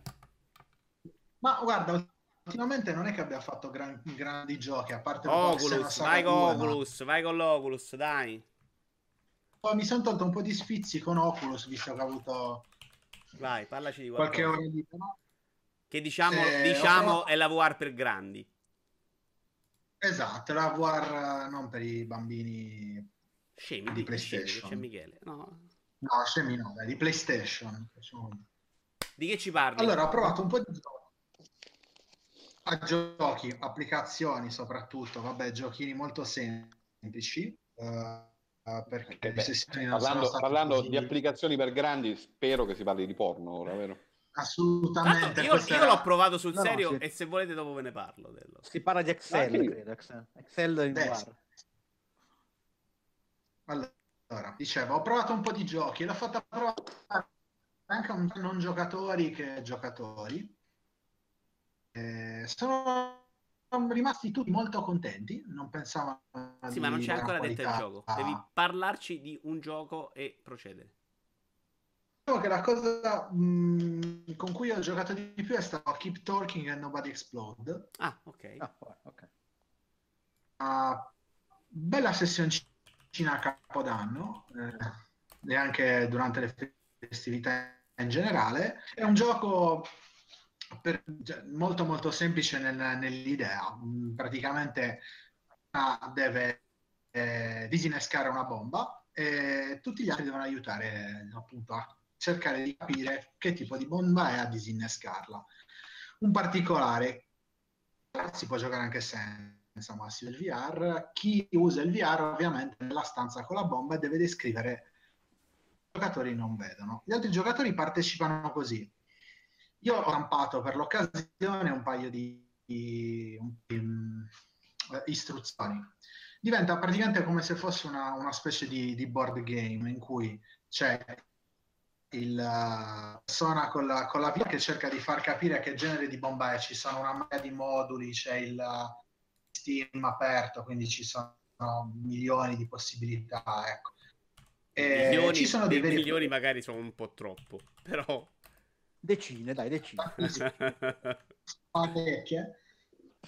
Tanti, tanti moduli diversi, una bomba è formata da tanti moduli diversi, ci sono per esempio Uh, bisogna decifrare dei codici alfanumerici, cercare di capire qual è l'ordine di determinati uh, colori e suoni, come una sorta di Simon, c'è cioè una sorta di... Anche, anche, ben strutturati, secondo me, sono molto divertenti anche da... Sì, no, no, assolutamente, sono ben strutturati. Eh, devo dire la verità, allora... Eh, a lungo andare, ovviamente, quando capisci come funzionano, che come, ehm, come partecipazione di tutti. Quando invece devi stare lì e cercare di decifrare per la prima volta, è molto appassionante. Però una volta risolto, parecchio meccanico, ecco.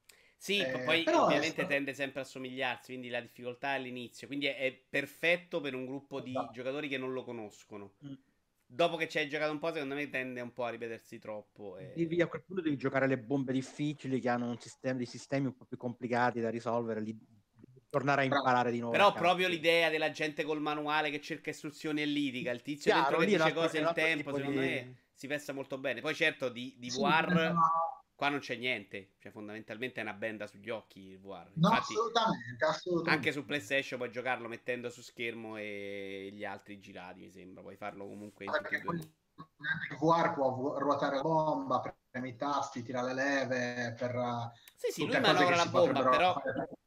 Non è che c'hai l'immersione. Sì, tutte cose che si possono fare tranquillamente con il mouse. Però è stata una cosa, cioè, diciamo, funziona più che altro, ecco, da benda sugli occhi, è stata una cosa decisamente conviviale, ci siamo divertiti molto anche game.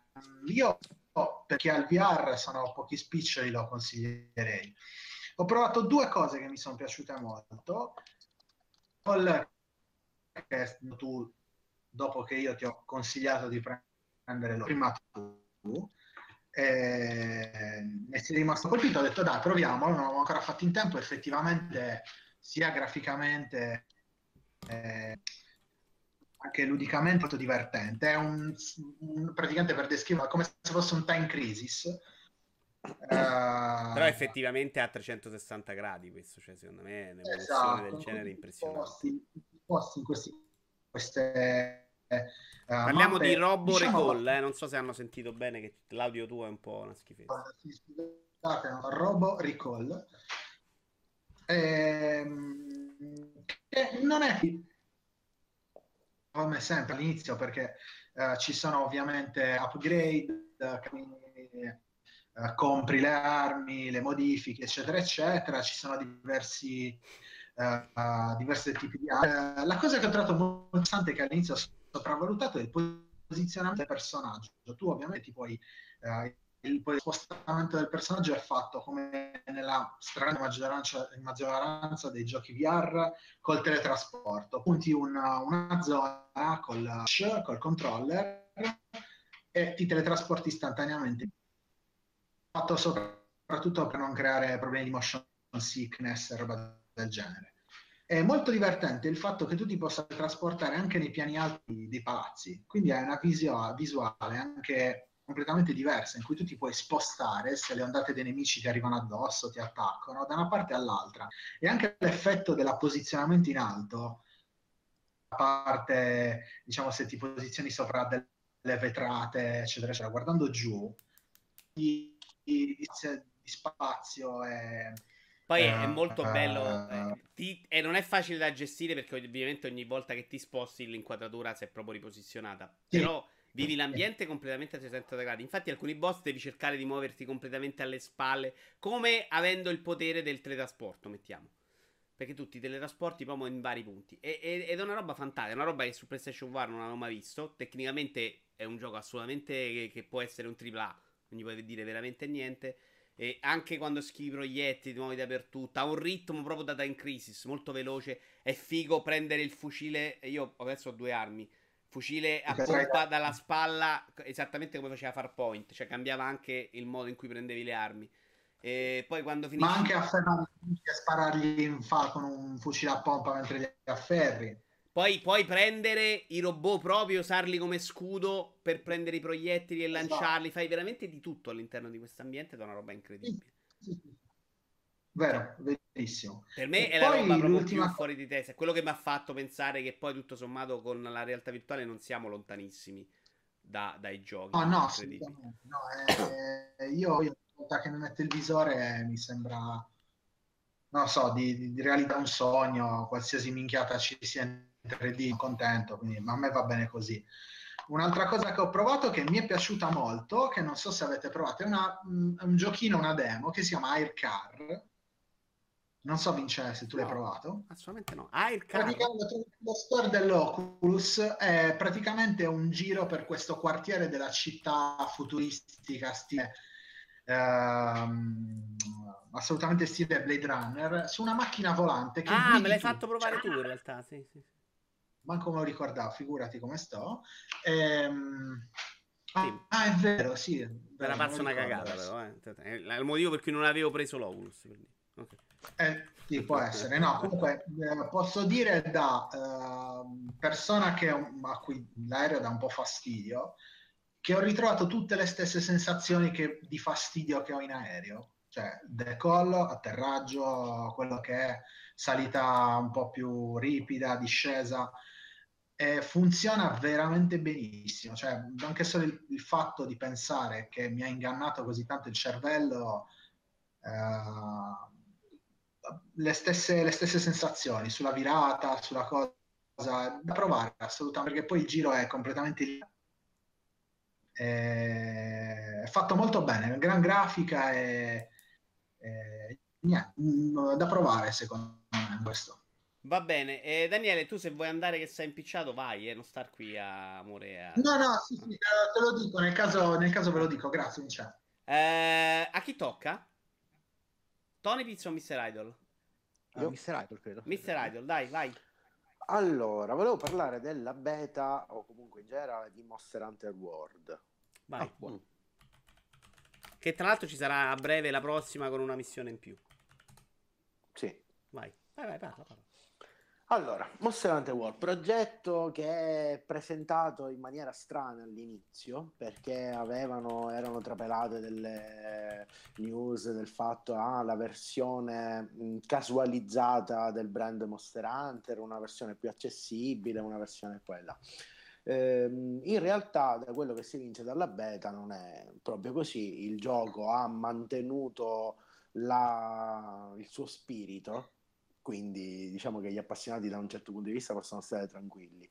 Certo, ha dato una svecchiata in, alcune, in alcuni aspetti. Ora, per esempio, nella beta non, non, è possibile provare il crafting, per dire, quindi già da quel punto di vista non sappiamo se l'hanno un po' snellito, perché ricordiamo uno dei punti di forza del gioco è appunto andarsi a collezionare i pezzi eh, di mostro, di minerali, eh, pietre, insomma quello che è, per creare armature sempre, equipaggiamento sempre più potenti e poter affrontare. Quindi la parte figa di Monster World è quella che negli altri giochi è la parte noiosa.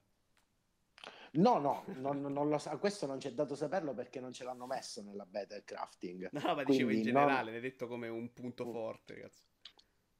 Beh, è un punto forte della serie. No, no, ma lo so, lo so che per cioè, la gente... Senso... può, eh, diciamo che eh, in molti giochi è la parte noiosa perché magari non è realizzata con la stessa profondità.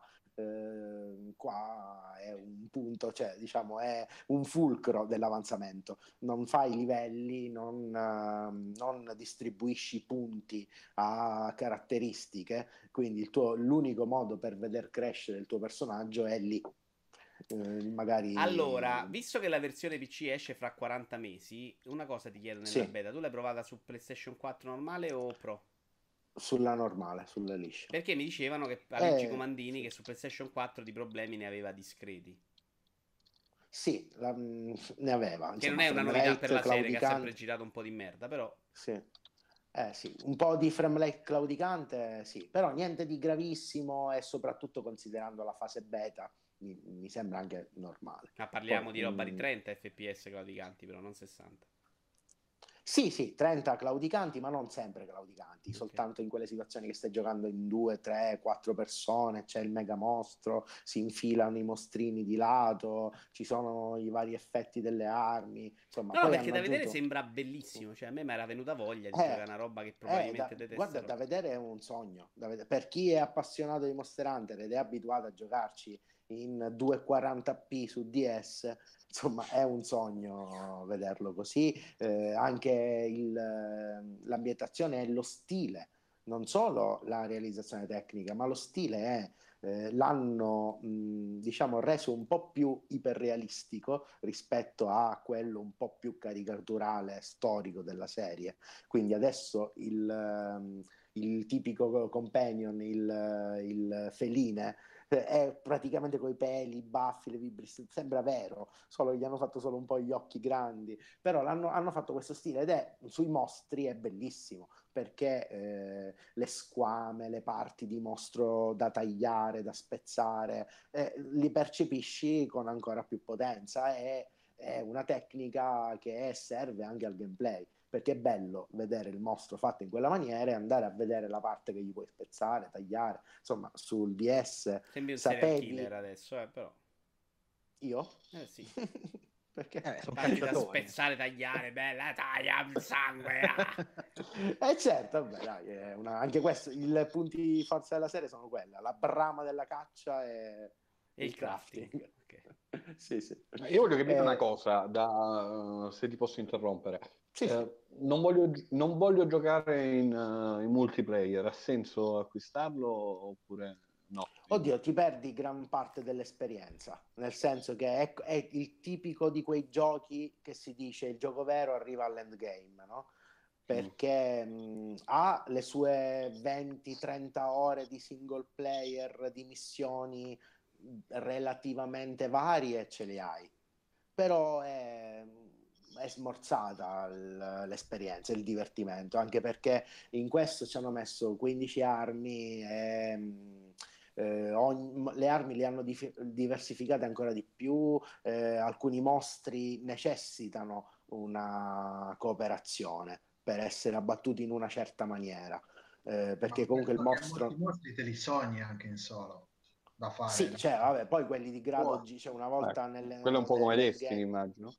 Sì, sì, cioè, ci sono certi mostri, ma anche missioni in sé, perché ci sono delle missioni eh, che ti mettono magari due, tre mostri grossi insieme, eh, di quelli che tu nel single player hai affrontato come boss finali di un'area, magari. Lì c'è una nel... campagna? C'è una campagna single c'è player? Una con... Sì, c'è una campagna, ma la storia è accessoria, sempre stata accessoria, è quasi sempre una storia di frontiera di coloni. Cioè, ah, mi, parte... mi, dispiace, non sarà probabilmente, probabilmente non ci giocherò mai, lo comprerò e ci giocherò un'ora, però artisticamente l'avrò visto. Guarda Michele, ti consiglio roba. di ascoltarti la puntata di Noi giochiamo in Friends in cui ne parla Luigi Comandini perché ti fa passare la voglia a quelli come noi, cioè, ma non perché ne parla, esatto, lui è innamorato. Perfetto. Ne parla no, benissimo. perché come parla Byron mi viene voglia, no? E ne parla così no, bene. Ma, ma artisticamente guarda, il gioco sembra davvero valido ma poi è sicuramente il miglior punto per partire nella serie, perché la svecchiata che gli hanno dato è la struttura, eh, il fatto che puoi trovarci tanta gente che ci gioca, ti aggreghi, ti fai le missioni, ti diverti, Se lo interpreti come un Souls, come un Bloodborne, nel senso ora mi prendo il mio gioco, me lo faccio da solo, qua e là, non ti diverti tanto. Cioè, secondo me a un certo punto la no, secondo, secondo me faccio, apro una piccola digressione.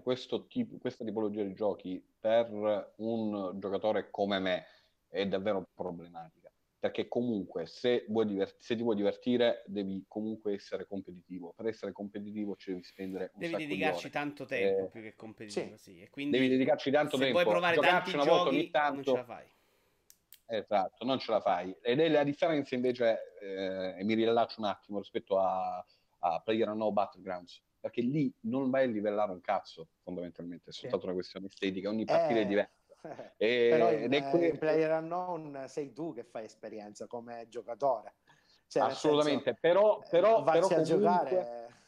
però comunque ancora in quel tipo di giochi magari vale il manico o... Uh, Ma soprattutto non vinci la partita e trovi altre pippe magari all'inizio, cioè ci sta ah, come sì, Rocket League. Ma, cioè Rocket League ma, guarda, ma pure, ma pure Elo, ma pure un casino Elo. senza essere un fenomeno, ecco. Ma pure Elo Uh, fondamentalmente un gioco dove il livellamento conta poco e conta ancora magari semplicemente proprio il manico, quindi le, la capacità di leggere una situazione in poco tempo. Invece giochi come uh, Destiny o The Division e, e Postulo, anche Monster Hunter, uh, richiedono invece una dedizione per essere competitivo e quindi per poterti divertire eh, che, che, io non avrei mai. Eh, questo mi dispiace. Antonio, di che ci vuoi parlare? Dica. E diciamo due parole su Gorogoa, dai, l'abbiamo citato. Ah, vero, vai, vai, Gorogoa. Che ho giocato L'ho io giocato... e basta? E? Non lo so. Io te, ha giocato Gorogoa? Io ce l'ho in wishlist, lo prenderò a breve, mi interessa. Vai, Tony, convinci Vabbè. Mr. Idol. allora, Gorogoa è un, sostanzialmente un puzzle game molto astratto. Un gioco privo di, di, di narrazione che non sia figurativa, per cui ti vengono proposti quattro riquadri a immagini e il tuo obiettivo è quello di combinarli in modo tale da pervenire a una soluzione che è più o meno suggerita dalle immagini stesse e dalla storia che si dipana poi a, man mano che vai avanti nel, nell'esperienza. Combinare può significare affiancare due immagini consecutive in modo tale da far spostare un personaggio da una all'altra creando un, un, dire, un panorama più esteso o come pure spostarli in modo tale da staccare una cornice, sovrapporla su un'altra ottenendo un diverso motivo che a sua volta andrà poi a zoomare su un'altra immagine e via dicendo. È tutto molto intuitivo. Uh, il gioco non ti spiega nulla, semplicemente ti, ti pone davanti queste immagini e devi essere tu da solo a capire cosa fare e come ottenerlo. Falla finita, cazzo. E... Non però riesce a essere abbastanza stuzzicante senza diventare mai, almeno per quello che è stata la mia esperienza, troppo cervellotico. Per cui ti porta avanti un po' alla volta, ti fa prendere le varie possibilità finché tu con un minimo di sforzo di meningi riesci ad arrivare alla soluzione. Uh, la storia che viene diciamo raccontata, se così vogliamo dire, è abbastanza eh, dicevo astratta, cioè questo ragazzino che viene in contatto con questa specie di Secondo strana me quello è, è, il suo punto più debole. Uh, sì, stavo per dire proprio quello, e in una sorta di esperienza che credo sia fra il religioso e il, e il, magico deve in sostanza raccogliere una serie di frutti di un determinato colore in questa, in questa, in questo, diciamo, in questa bacinella che all'inizio del gioco. Perché tu hai questo filo narrativo molto flebile che ti conduce uh, a capire di volta in volta cosa devi fare. Poi alla fine si tratta di manipolare le immagini e spostarle ad in modo tale da ottenere il risultato. È un gioco che a me non so, a me è durato un'ora e mezza più o meno. È un gioco sì, molto non, breve. Forse qualcosina di più, insomma. Uh, non posso dire che alla fine mi sia pentito di averlo giocato. No. Mi ha ricordato per certi versi un altro gioco di cui forse ho parlato tempo fa, che era Rusty Lake, quella serie di, anche lì di puzzle game a immagini ah, sì. Però laddove Rusty, Rusty Lake ha una, un'ambientazione un po' più malata, un po' più strana, che mi, mi tiene più facilmente l'attenzione, questo si svolge veramente in, in pochissimo. E, No, è bello da vedere. Non, lascia sono... molto, non lascia molto al di là della bellezza estetica di alcune trovate esatto, di, proprio di, di, di, grafiche effettivamente di come si svolge il gioco e alcuni enigmi interessanti. Eh, però sembra un esercizio di stile. È un esercizio di stile. Fondamentalmente alla fine che rimane. Un, è un piccolo gioiellino di direzione artistica, di, di, progettazione proprio architettonica, grafica, però non ti lascia granché, sì, sono d'accordo. Alla fine non ne lasci questa grande soddisfazione. Non mi ha lasciato di storia, non mi né tantomeno, esatto, né tantomeno di aver vissuto una storia particolarmente memorabile. Quello sì. è vero. È un peccato. È un giochino. Anche, questo, anche questo non gira su Xbox One S. No, lo vedo per dire più portato a una esperienza magari da mobile, su un tablet o cosa del su genere. Su Switch, Antonio. È uscita su Switch. Che, che, che altro mobile vuoi, cazzo? Sì. Vabbè, se è uscito su Switch, quella è indiscutibile. Diventa, Basta. come dire, automaticamente la, la è, summa di ogni... È l'unica versione. versione. Non esistono più le altre ah, versioni per i poveri pezzenti che non hanno Switch. Quindi la versione Switch annulla le altre, cioè questa è una delle tre regole. Quindi ho giocato un qualcosa Non hai giocato era, niente, sì. Antonio, ci hai detto sì, delle cavolate per ore. Allora, se l'avessi giocato l'avrei, l'avrei apprezzato, ma, senza, ma senza esaltazione. Non avendolo giocato, io eh, su Switch invece ha, ha quei problemi che hai detto tu. Tanto comprati un cazzo di Switch, Antonio. Sei, sei fatto per Nintendo. sei un personaggio Nintendo, dannazione. Non era Raimondo Vianello, invece da sono, sono... No, Raimondo Vianello super... non, non, ce la vedo io. Allora, ho provato per Oculus, tra le tante cose che ho provato, e qui trovate su YouTube un video che giochi giocando il VR, eh, l'Oneco. L'Oneco che ho finito, perché a differenza di Daniele io gioco all'inizio e li finisco. Eh... ed è bello... Lo finissi tu perché così perché è, è, ed è stato molto bello. È in realtà un'esperienza che secondo me se la togli da VR non vale un cazzo. Perché è basato... Come? L'Oneco? Eh? Lone... Scritto... Ah, ecco, ecco, attenzione, devo mettere. Ah, è quello di ecco. Ready Down. di Pessino. Perché motivo era andato col giapponese, ho capito l'Oneco, Oneco, gatto, stavo cercando l'Oneco no, con la K. Eh, tra l'altro credo che, che il suo fulcro sia l'online competitivo che io non ho provato. Che sembrerebbe una specie di gioco di Ender, quello che c'è dentro Ender. Ah, ho capito, ho capito, ho capito. Sì, eh, che però non ho provato. Io ho giocato la campagna, che è molto bella, anche doppiata bene. La storia, è, la storia è, è decente. Tra l'altro c'era la tizia che per una volta in VR non, non era deformata, cioè aveva le, le, proporzioni di un essere umano normale. Infatti io andavo lì dietro, gli toccavo il culo, facevo, provavo a toccare le tette, provavo a dargli fastidio. Ma per, sempre per, per, professionismo, non per altro. Chiaro, per, e soprattutto sul finale c'è stato un momento in cui mi sono avvicinato al vetro, ho provato a carezzarla, cioè sentite proprio la commozione. Mamma, l'afflato emotivo. Esatto, perché è molto bello, è un gioco basato su, sul fatto che tu sia nello spazio, nel silenzio dello spazio, è molto bello uscire fuori e improvvisamente l'audio che, che, che si svuota, insomma, di tutto e sei in questo vuoto cosmico. Uh, è bellino graficamente, non eccelso, quindi non ti esplodono gli occhi per quello che vedi, ma comunque fa il suo effetto. Ma la parte più bella è quella di muoversi a gravità zero, che è quello su cui si basa poi probabilmente il multiplayer. E tu fai delle cose molto banali tipo Dead Space, stai aggiustando lavandini tutto il tempo, però ha di bellissimo il movimento, in cui tu ti muovi a gravità zero, ti devi spingere, ti dai le spinte, veramente ai propulsori, ti muovi in maniera meravigliosa. E poi la bellezza di Oculus, che non è tanto il visore, sono i controlli, i touch controller, che sono fantastici, sono molto precisi, puoi proprio muovere e indirizzare le dita, e tu fai delle cose ehm, pigiando tassi sul, sulla tua tuta, diciamo, sul tuo guanto, che eh, qui fai uno scanner, se premi sotto fai un saldatore, una roba che dissalda delle piastre, ed, ed è tutto molto fisico, cioè molto vero, c'è proprio questa sensazione di fare realmente queste azioni, di non star lì a fare cretinate pigiando X, ecco. E, e, e, si basa principalmente tutto su questo, l'avventura, eh, però è bello perché la stai vivendo fondamentalmente ed è un'esperienza che non avevo mai vissuto prima, con una grafica finalmente di livello che non fa sboccare, che non ti fa... Il problema di PlayStation VR è che molte delle cose che fai, quantomeno su PlayStation normale, poi non so pro, hai proprio l'impressione di stare una roba troppo indietro. Questo è un gioco che invece, cioè, le superfici sono vere, le tocchi, e ci sono stati dei momenti in cui ero un po' perso all'interno di questo mondo, ecco. Senza botti, senza cose molto banali, molto semplici, da fatte paura, insomma, secondo me è notevolissimo, divertentissimo eh, è molto bello. Tocca a Michele. Eh, scusa, una domanda. Sì. Uh, hai provato Adrift? No, ancora no. Ok, no, per capire un attimino se c'era qualche differenza nei comandi, perché anche quello ha dei comandi in cui ti sposti ovviamente Devo provarlo, uh, ma in questo momento ho speso io tipo 200 euro di giochi per Oculus, poi ho i tuoi Mi scherzo, quindi veramente sono sommerso di roba che non so. Vabbè, comunque, per capire se c'erano delle differenze, perché devo dire che Adrift un pochino. Ah, tu l'hai il, giocato? I... Sì, l'ho giocato un po', non l'ho allora, finito. Ce ne, ce ne, parli dopo, faccio parlare Michele e poi ci parli tu di Adrift, dai. Mi allontano scusa, un secondo. Vincenzo, scusa un attimo. Sì. che qua dalla chat chiedono su Twitch cosa Bravi. vedremo al Nintendo Direct.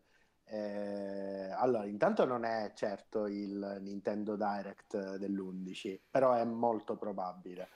Eh, e probabilmente si, si, sapranno informazioni su giochi importanti, eh, ma sul finale, eh, qualche secondo, come è stato per in, in quelli vecchi. Eh, però probabilmente diciamo, la maggior parte del direct sarà incentrata sui giochi iniziali dell'anno che saranno Yoshi, saranno Kirby ehm, e c'è qualcos'altro forse anche di level 5 che deve arrivare. Però non lo sappiamo, vediamolo e poi, poi andiamo. No, no, vabbè, questi sono rumors abbastanza attendibili. Inter- Va bene. Interni, diciamo. Michele, vai col gioco. The Evil Within 2. Uh, non è parlato la volta scorsa? Two.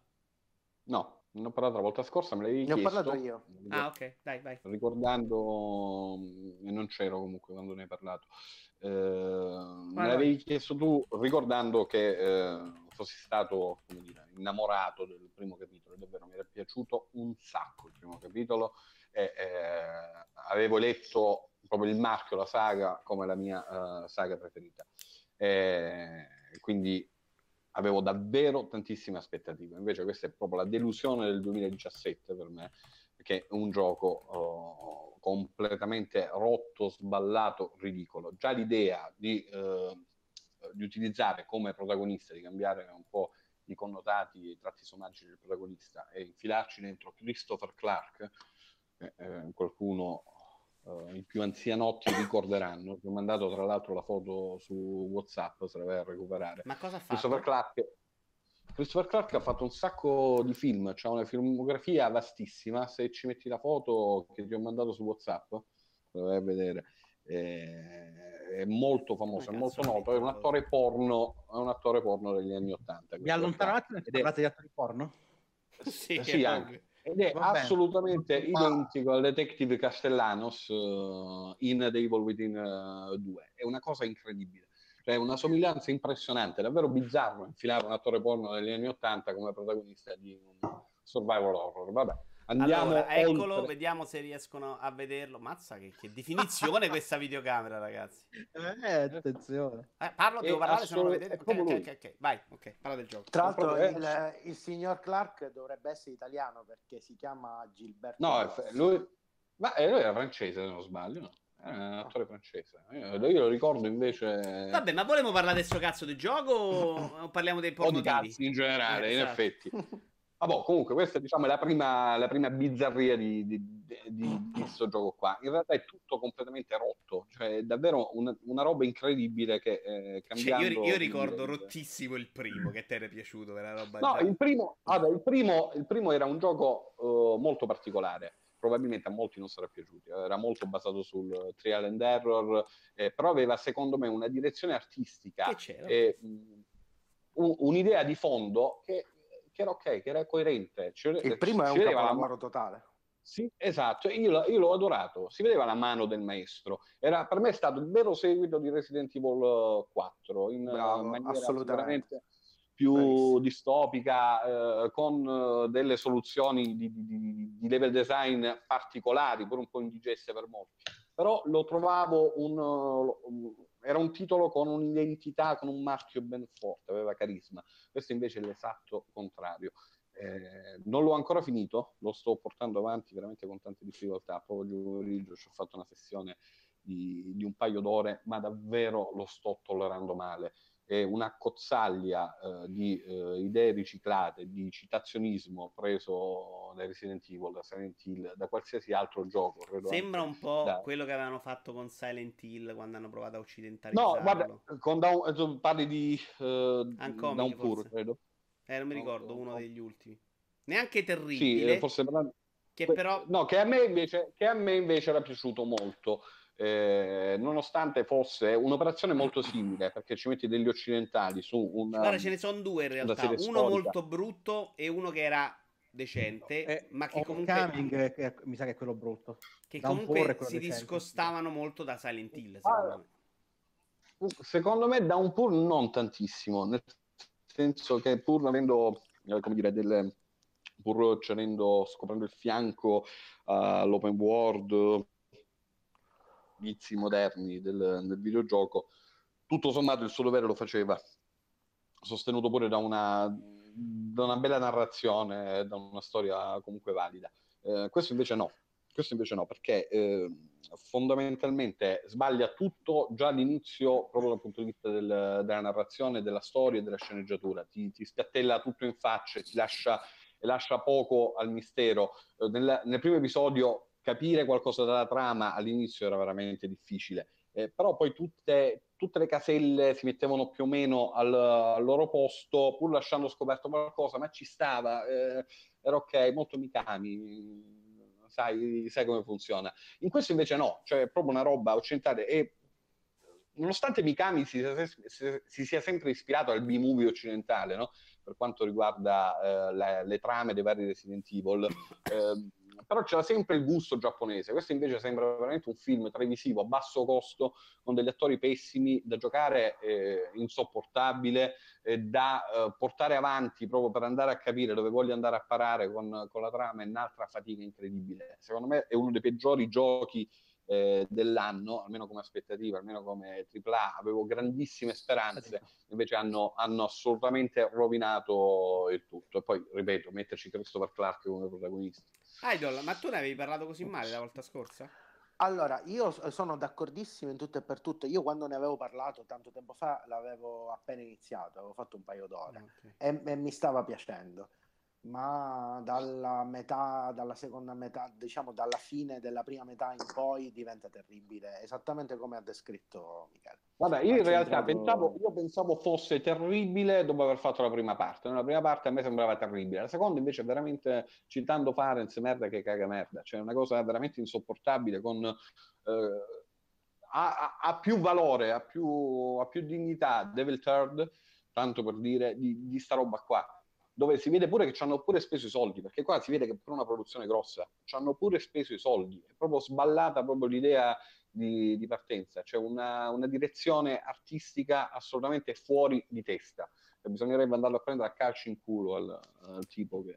Ma guarda, hanno, avuto, che hanno fatto le, proprio corsi e ricorsi storici, perché è lo stesso eh, trattamento che ha avuto Resident Evil una volta che è andato Mikami la stessa identica cosa. Guarda, però, però, però non, sono, non, sono, assolutamente d'accordo. Pur non essendo un amante, eh, non, non, non, mi sono mai innamorato di Resident Evil 5 eh, per niente. Eh, però aveva comunque, si capiva cosa, vole, cosa volessero fare. Cioè Capcom ha, ha battuto una strada. Copiare Resident Evil 4 fondamentalmente. Sì, no, ma anche no, lì sca- no. da metà invece in poi no, scascia in maniera terribile, perché la prima parte, il villaggetto africano, eh, la cosa che un po' citava all'inizio di, del 4. Assolutamente, però, però, ti faccio, ti, però ti faccio notare una cosa, quando è uscito Resident Evil 5, andiamo a contestualizzare, posso capire il perché di Resident Evil 5, cioè posso capire, se ne va Mikami avevano bisogno, come dire, di trovare un'altra strada, ci hanno provato, è andata male Resident Evil 7 ci dice che magari comunque sono tornati un po' indietro da questo punto di vista, però nel momento in cui è uscito Resident Evil 5 aveva il suo perché. Questo gioco qui invece, Devil Within 2, non ha veramente senso, non ha alcun senso e ripeto, è un gioco dove ci hanno speso comunque un sacco di soldi, pure come promozione, ma è veramente una cagata incredibile, è un gioco sballatissimo. Eh, lo trovo offensivo, lo trovo davvero offensivo, soprattutto perché il primo aveva avuto il merito comunque di una nuova IP, di, una nuova, di, di aprire una nuova saga con delle idee eh, veramente innovative e andando a fare uno sforzo sotto il lato, gli aspetti artistici notevole, perché The Evil Within 2, eh, The Evil Within 1, il primo, davvero fa delle cose coraggiosissime. Questo invece è veramente un'operazione di copia, incolla, eh, di, di citazionismo esasperato di qualsiasi cosa, eh, gli manca assolutamente un'identità e ha una storia assolutamente ridicola, con dei personaggi assolutamente ridicoli.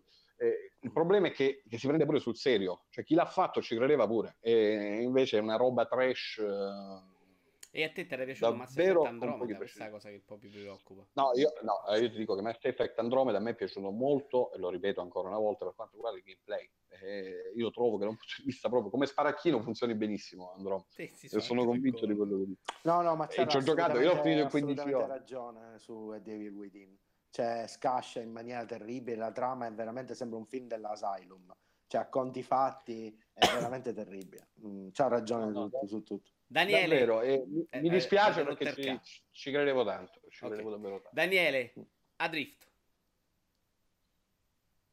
Daniele, Adri, Ah. andava Allora, risvegliato Adrift-. No, no, no, Adrift, ehm, è stato uno dei primi giochi che ho, mh, che ho provato, quindi sicuramente il giudizio può essere anche un po' drogato dal fatto che fosse una delle prime esperienze. Poi ambientato nello spazio, insomma, vince facile con me. E, classico gioco in cui praticamente in prima persona Mm, sei dentro una stazione spaziale, a un certo punto succede quello che non deve succedere e devi cercare di capire come, come uscirne fuori. Ci sono certi passaggi che sono veramente evocativi. La prima volta che mm, vedi un lungo corridoio tranciato a metà da qualche altra parte della, ehm, della nave spaziale e sotto ti vedi la Terra e devi saltare da una parte all'altra, passare da una parte all'altra col silenzio e sotto, ripeto, vedi mh, la terra è veramente da, da magone, da nodo alla gola. Questo l'altro è uscito Per- anche non per VR. No, eh, si può giocare anche normalmente, cosa che non ho neanche provato. No, e tra l'altro non aveva ricevuto grandi recensioni perché probabilmente No, pensato. devo dire la verità, anche su, al di là di queste, eh, diciamo, di queste trovate, ambientazioni, atmosfera, il gioco alla fin fine non è granché. Eh, mi sono perso diverse volte, infatti, proprio nel vagabondare, eh, perso in maniera noiosa, eh, non in maniera Ok, sono positiva. Non sai dove a trovare la. Eh, e- Però c'è da dire che io in vecchiaia sono diventato piuttosto impaziente in questi casi. Cioè, se dopo 8 minuti sto lì perso, vai con YouTube, guida e procedo. Cioè, non- Infatti, no, no, no, YouTube non l'ho usato, però mh, eh, l'ho mollato eh, perché poi purtroppo ho questa sindrome dei tanti giochini da bambino e devo provare prima un po' tutti, quindi eh, Sì, che è un Eh, problema secondo me grosso che hai, però... lo so. non- perché poi Eh, niente, mi ricordo. Sì, no, esatto, esatto, mi ricordo.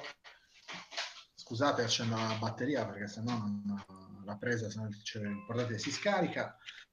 Ehm, mi ricordo che ho trovato qualche difficoltà all'inizio eh, con eh, i movimenti. Non so se, possono essere eh, simili a quelli di, di Echo che ancora non ho provato. Eh, era abbastanza perché ovviamente nello spazio ti puoi muovere in tutte le direzioni, e quindi era un pochino sia straniante, Beh, non, leggermente non ti puoi ribaltare in Loneco, eh. E poi no, molto lo fai proprio con le spinte semplicemente. E poi hai dei Ok, no. propulsori che servono più o meno a, a riaddrizzarti, ecco. Ok, mh, come qua. Mh, Qui però ti puoi ribaltare, sei completamente libero, quindi potrebbe essere anche per quello che Certo. eh, un, un po' fa... Mi ricordo qualche problema con i touch per eh, la- afferrare qualche elemento e tutto quanto. E una cosa che mh, diciamo era implementata abbastanza bene, eh, nel senso che mh, ovviamente ti servono, ti servono le, le- le bombole per l'ossigeno per ricaricarti la tuta. Mhm. Quindi hai un timer in cui queste bombole si scaricano. E prima di tutto odio le cose a tempo e vabbè, ma in questo caso non era neanche tanto giustificato perché ne trovi tante tante che non eh, diventa più una cosa proprio noiosa per far, mi sembra più che altro per far vedere che le puoi lanciare in giro, toccare col touch. Eh, magari quando sei, ci può essere qualche sessione più avanti che è un po' più impegnativa da questo punto di vista, ma fino ad arrivare io Uh, non, cioè mi sembra una cosa un, completamente inutile. Mm, ci sono certi pezzi quando stai nello spazio che sono effettivamente le prime volte ti, ti prende un colpo. Tecnicamente eh... sembra molto bello. Tecnicamente è molto bello, tecnicamente è molto bello, ben curato. Eh, anche, il, um, anche l'audio l'ho trovato veramente ben curato. Va bene, io andrei avanti. Volevo parlare del porno war, ma aspetterei che torna Michele, che in questo momento non ce l'abbiamo. Ah, è andato solo in bagno. Ecco. Eccomi qua. È andato in bagno e ha tolto la videocamera. anticipato per il porno war. Eh, scusami? Niente, è una battutaccia, andiamo avanti. No, no, ripetila, ripetila. No, ormai ho preso tempo come... Se, se, l'ho capita era molto bella, però non sono sicuro. Eh, so. allora, per piacere, siamo seri perché l'ho provato solo per fare il professionista, non perché mi interessi il porno. Io non guardo porno, guardo solo shy porno, che è veramente un sottogenere molto difficile.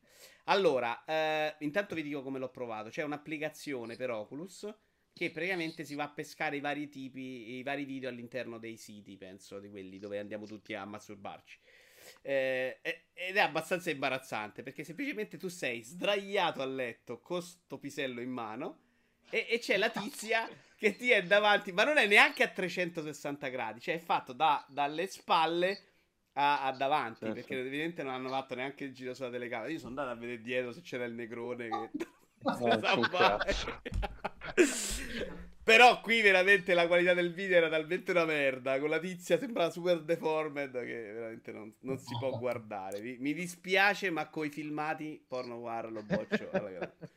Magari con il 3D in CG secondo me si può far meglio. Tipo lo nego, la tizia al culo così, un po' più di voglia te la faceva venire, eh, io, io, l'ho provato con, uh, con uh, PlayStation War eh, si fa in maniera un po' più complicata. Devi scaricare i video, metterli su chiavetta, eh, poi passarli. Quindi sei sbattuto eh. proprio tu per farlo. Sì, mi sono sbattuto un sacco, sai, quindi una volta che avevo approntato il tutto mi sono messo sulla mia poltrona preferita e, e, niente, mi aspettavo grandi cose. In realtà no, è, è qualcosa di incredibile, di incredibilmente imbarazzante, eh, persino, persino, persino persino per chi... cosa. No, persino per chi è avvezzo alla masturbazione e comunque amante del porno. Poi in realtà io eh, preferisco comunque il porno amatoriale, tanto per essere sincero. Io comunque ritengo che una casalinga filmata dal marito con un nero sia ancora la cosa insomma, migliore che ci Beh, possa probabilmente essere. l'argomento su cui siamo più d'accordo nella storia. Ma assolutamente. Ma tornerei ai eh, videogiochi quindi... se non ti dispiace. No, no, però voglio chiudere un attimo. In realtà ah. è stata una delusione. Eh, il fatto è che eh, ora non so eh, come funzioni su, su, Oculus, però eh, su mh, mm, PSVR in realtà è la possibilità solo di vedere questi video panoramici, non è esattamente esatto. una, una, realtà virtuale, perché chiaramente uno si gira e si aspetta di trovare il nero dietro, no? cioè, è, è, è, è, assolutamente controsenso il fatto di farsi fare un computer in realtà virtuale. Attenzione, è il momento oh, dello sbrocchiere ubriaco. In realtà virtuale, incredibile. Parla di porno e eh, vedi. Hello, un attimo. Parliamo Scusate, di porno e eh. arriva, arriva uh, l'uomo che si è dedicato ormai nella vita al porno. Uh, abbiamo Stefano Brocchieri qua. Buonasera a tutte e a tutti. Alla si vede, si sente, com'è? Vi si sento bene, molto meglio dell'altra volta. Madonna, sei spettacolare, spettacolare. Ragazzi, preme- premetto che sono in macchina con un ex carabiniere, quindi la mia reputazione è definitivamente sputtanata, cioè non potrò più andare in giro perché... Ma no, vabbè, sei quella della gente bellissima. Tra l'altro, l'altra a, volta. A, a, a, me piacerebbe sapere perché ex, perché sarà una storia incredibilmente. ex... ah, io no, passavo per salutare e disturbare. Un bacione a tutti.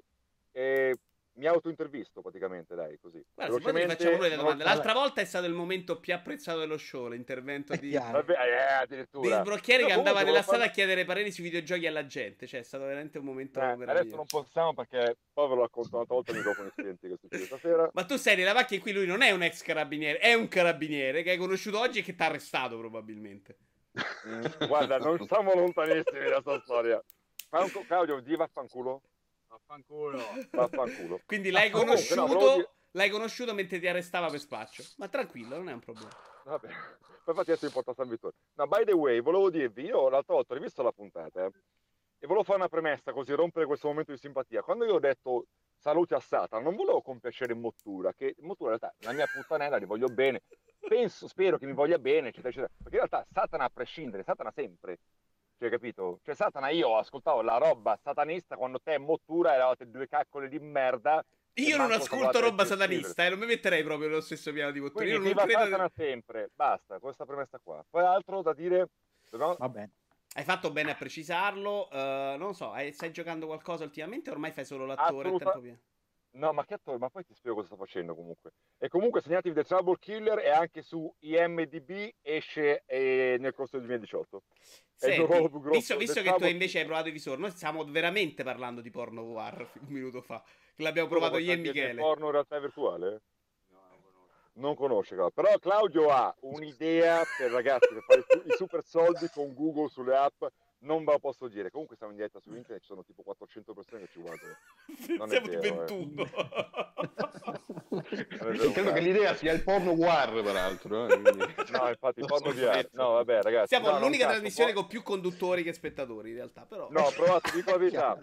Non, mi, non, sto seguendo un cazzo, non sto parlando un cazzo, ho fatto velocemente solo Zelda con l'ultima versione del Cemu perché ero curioso e gira bene, ogni tanto ha uno strappo di stuttering, ogni tanto, quando prima invece era tutto stuttering, sembra una ficata e ho detto vabbè, mi sentivo sporco, ma, lo metto via lì. Il problema è che quando entravi nei dungeon, quelli piccoli, poi schizzava il frame rate tipo a 200 fps. Eh, Tony, questo non te lo so dire perché a un dungeon non ci sono arrivato.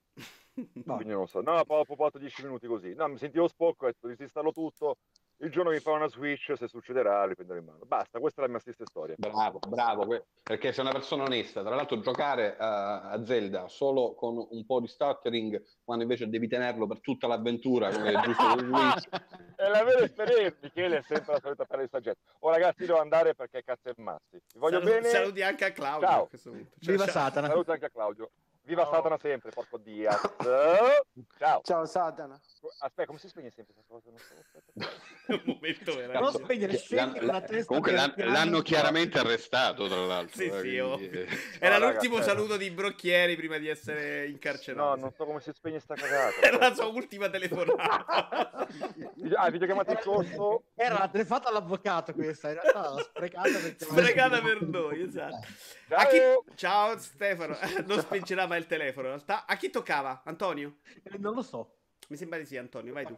Toccava a me. Eh, io stavo facendo un po' l'appello delle altre due o tre cosine che ho giocato sto mese, che non sono tantissime.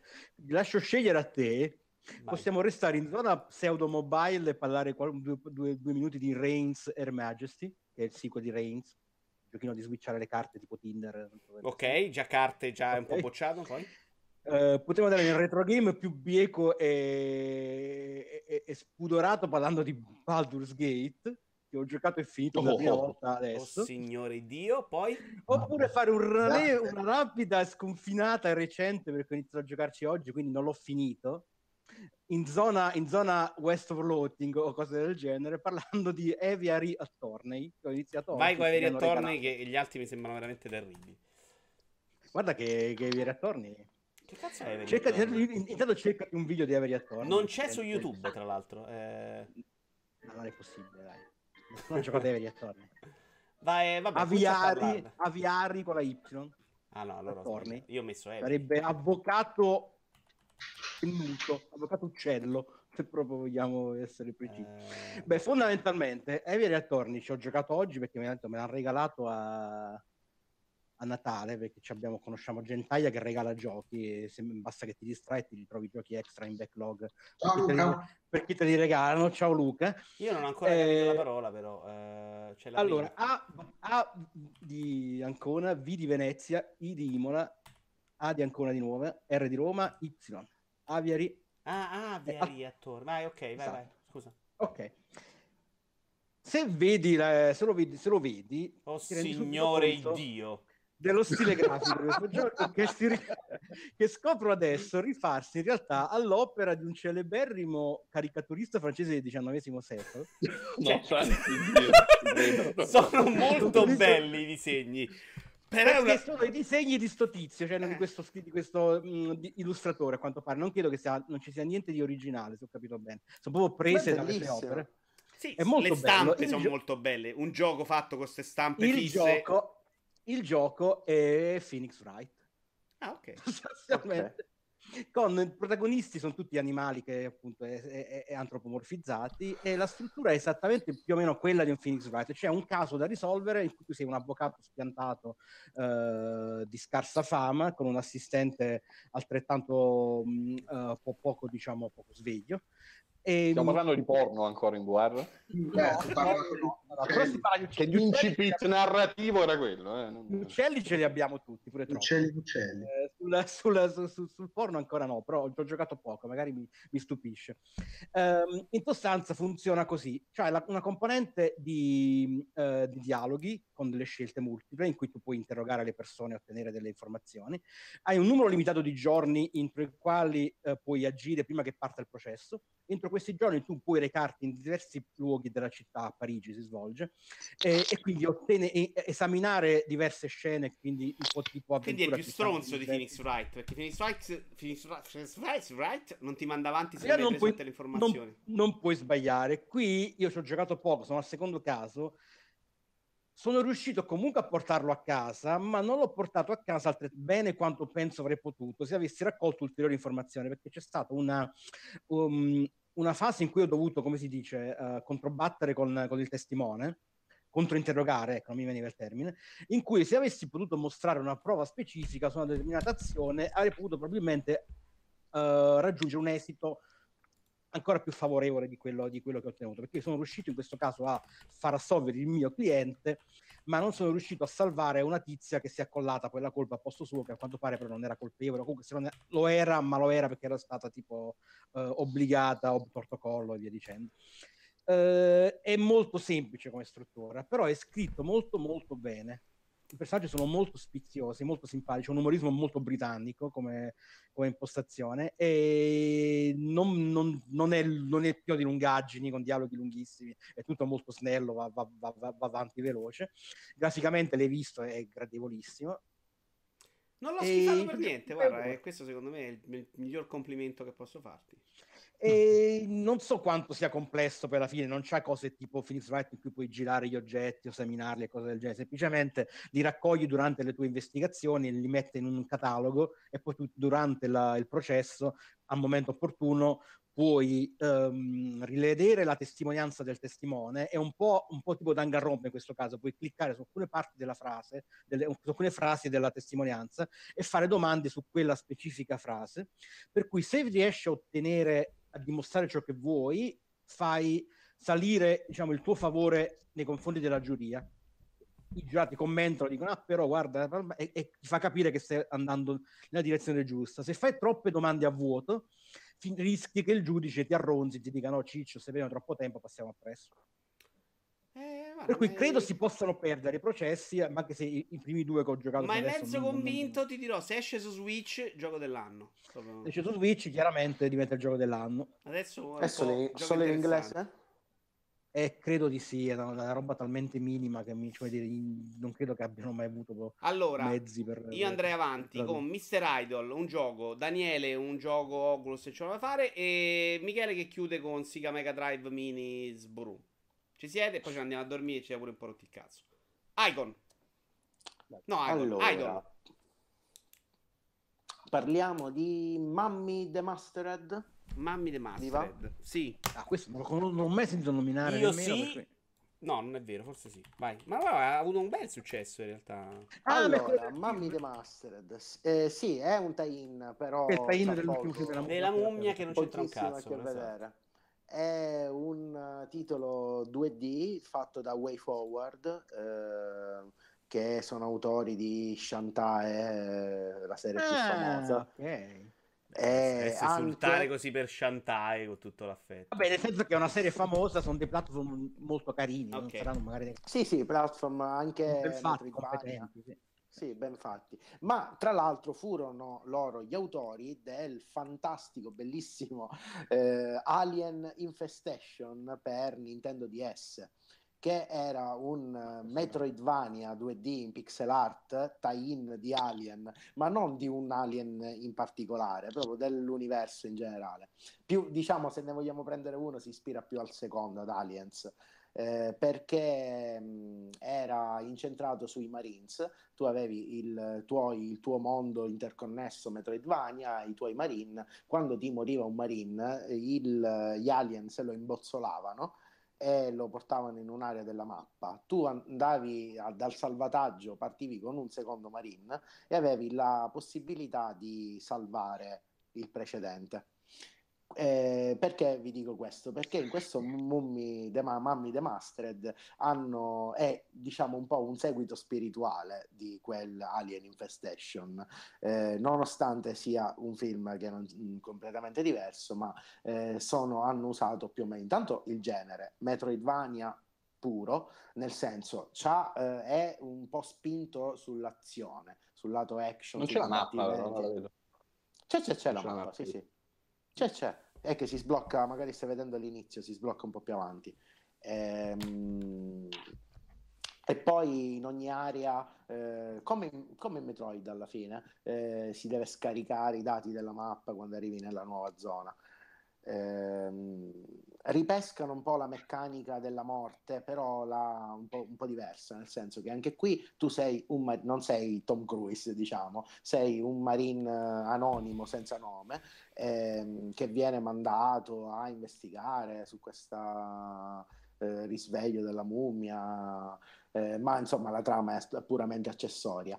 Eh, quando muori eh, il tuo marine viene zombizzato, diciamo, dalle forze della mummia e rimane nella mappa di gioco come nemico.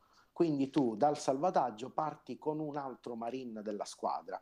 Ehm, e mh, ti vengono completamente rimossi tutti i power up presi fino a quel punto che eh, devi recuperare uccidendo il tuo io precedente. Eh, e la meccanica è abbastanza, abbastanza hardcore, nel senso che eh, se ti capita eh, distante da una stanza di salvataggio, poco prima magari della prossima, dopo un'area di combattimenti e platforming particolarmente complicata, andare a riprendersi le proprie cose, i propri oggetti con eh, l'omino senza power up e quindi per dire senza barre della vita aggiuntive, meramente, semplicemente quello, è veramente difficile però diciamo che il gioco cioè, ne vale sembra la pena onestissimo, perché... pulitissimo, anche molto bello da vedere. E sì, non riesco a capire lo scopo commerciale di un gioco del genere. Ah no, questo è un gioco per appassionati, come lo era Alien non c'è niente che... Però perché farlo col, su licenza? Cioè? Ma secondo me gliel'hanno, è anche una cosa che magari gliel'hanno chiesto. Ci fate un gioco sulla sì, chiaro, allora. ma tu di solito lo chiedi perché vuoi lanciare il film, perché vuoi fare una cosa del genere. Questo è il senso. E dice, però avete carta bianca, fatelo come vi pare. Dice, ah, vabbè, facciamo un bel Metroidvania 2D. No, assolutamente. No. E poi comunque ne hanno parlato un po', un po' tutti, nel senso è un gioco di un genere che va tanto, che però è difficile da realizzare bene e quando lo realizzi bene sono sempre giochi che meritano di essere eh, quest'anno giocati. hanno parlato molto bene, da qui anche moltura del nuovo Metroid proprio, insomma, è quello su 3DS. Ne hanno parlato molto bene di questo gioco, nel senso che... Sì, dico, il remake dici. Il film è una cagata, però il, il gioco è bello, eh, non vi preoccupate. A me sembra più un Contra che un Metroidvania, però. Eh, a me sembra invece molto Metroid, onestamente. Ma diciamo di contra, nel similitudini di Contra nel combat system, se lo vogliamo chiamare così, nel senso che i, i nemici sono molto più mh, aggressivi e persistenti di un Metroid, eh, assomigliano un po' più di, a quelli di Contra perché hanno spari veramente infami che ti colpiscono ad angolazioni assurde e tu devi diciamo tu hai le otto direzioni, non hai uno sparo a 360, quindi come incontra devi andarti a, a, studiare la piattaformina giusta dove andarti a mettere per sparare a quel determinato nemico. È, è tosto il, il, combattimento, ma è appagante. Gioco in, chat solo... cita... sì. in chat citano Tarrican, voglio segnalare solo perché chiunque citi Tarrican ha comunque la mia stima a prescindere. Sì, Tarrican sempre bello, ma no, purtroppo non ha similitudini no, particolari.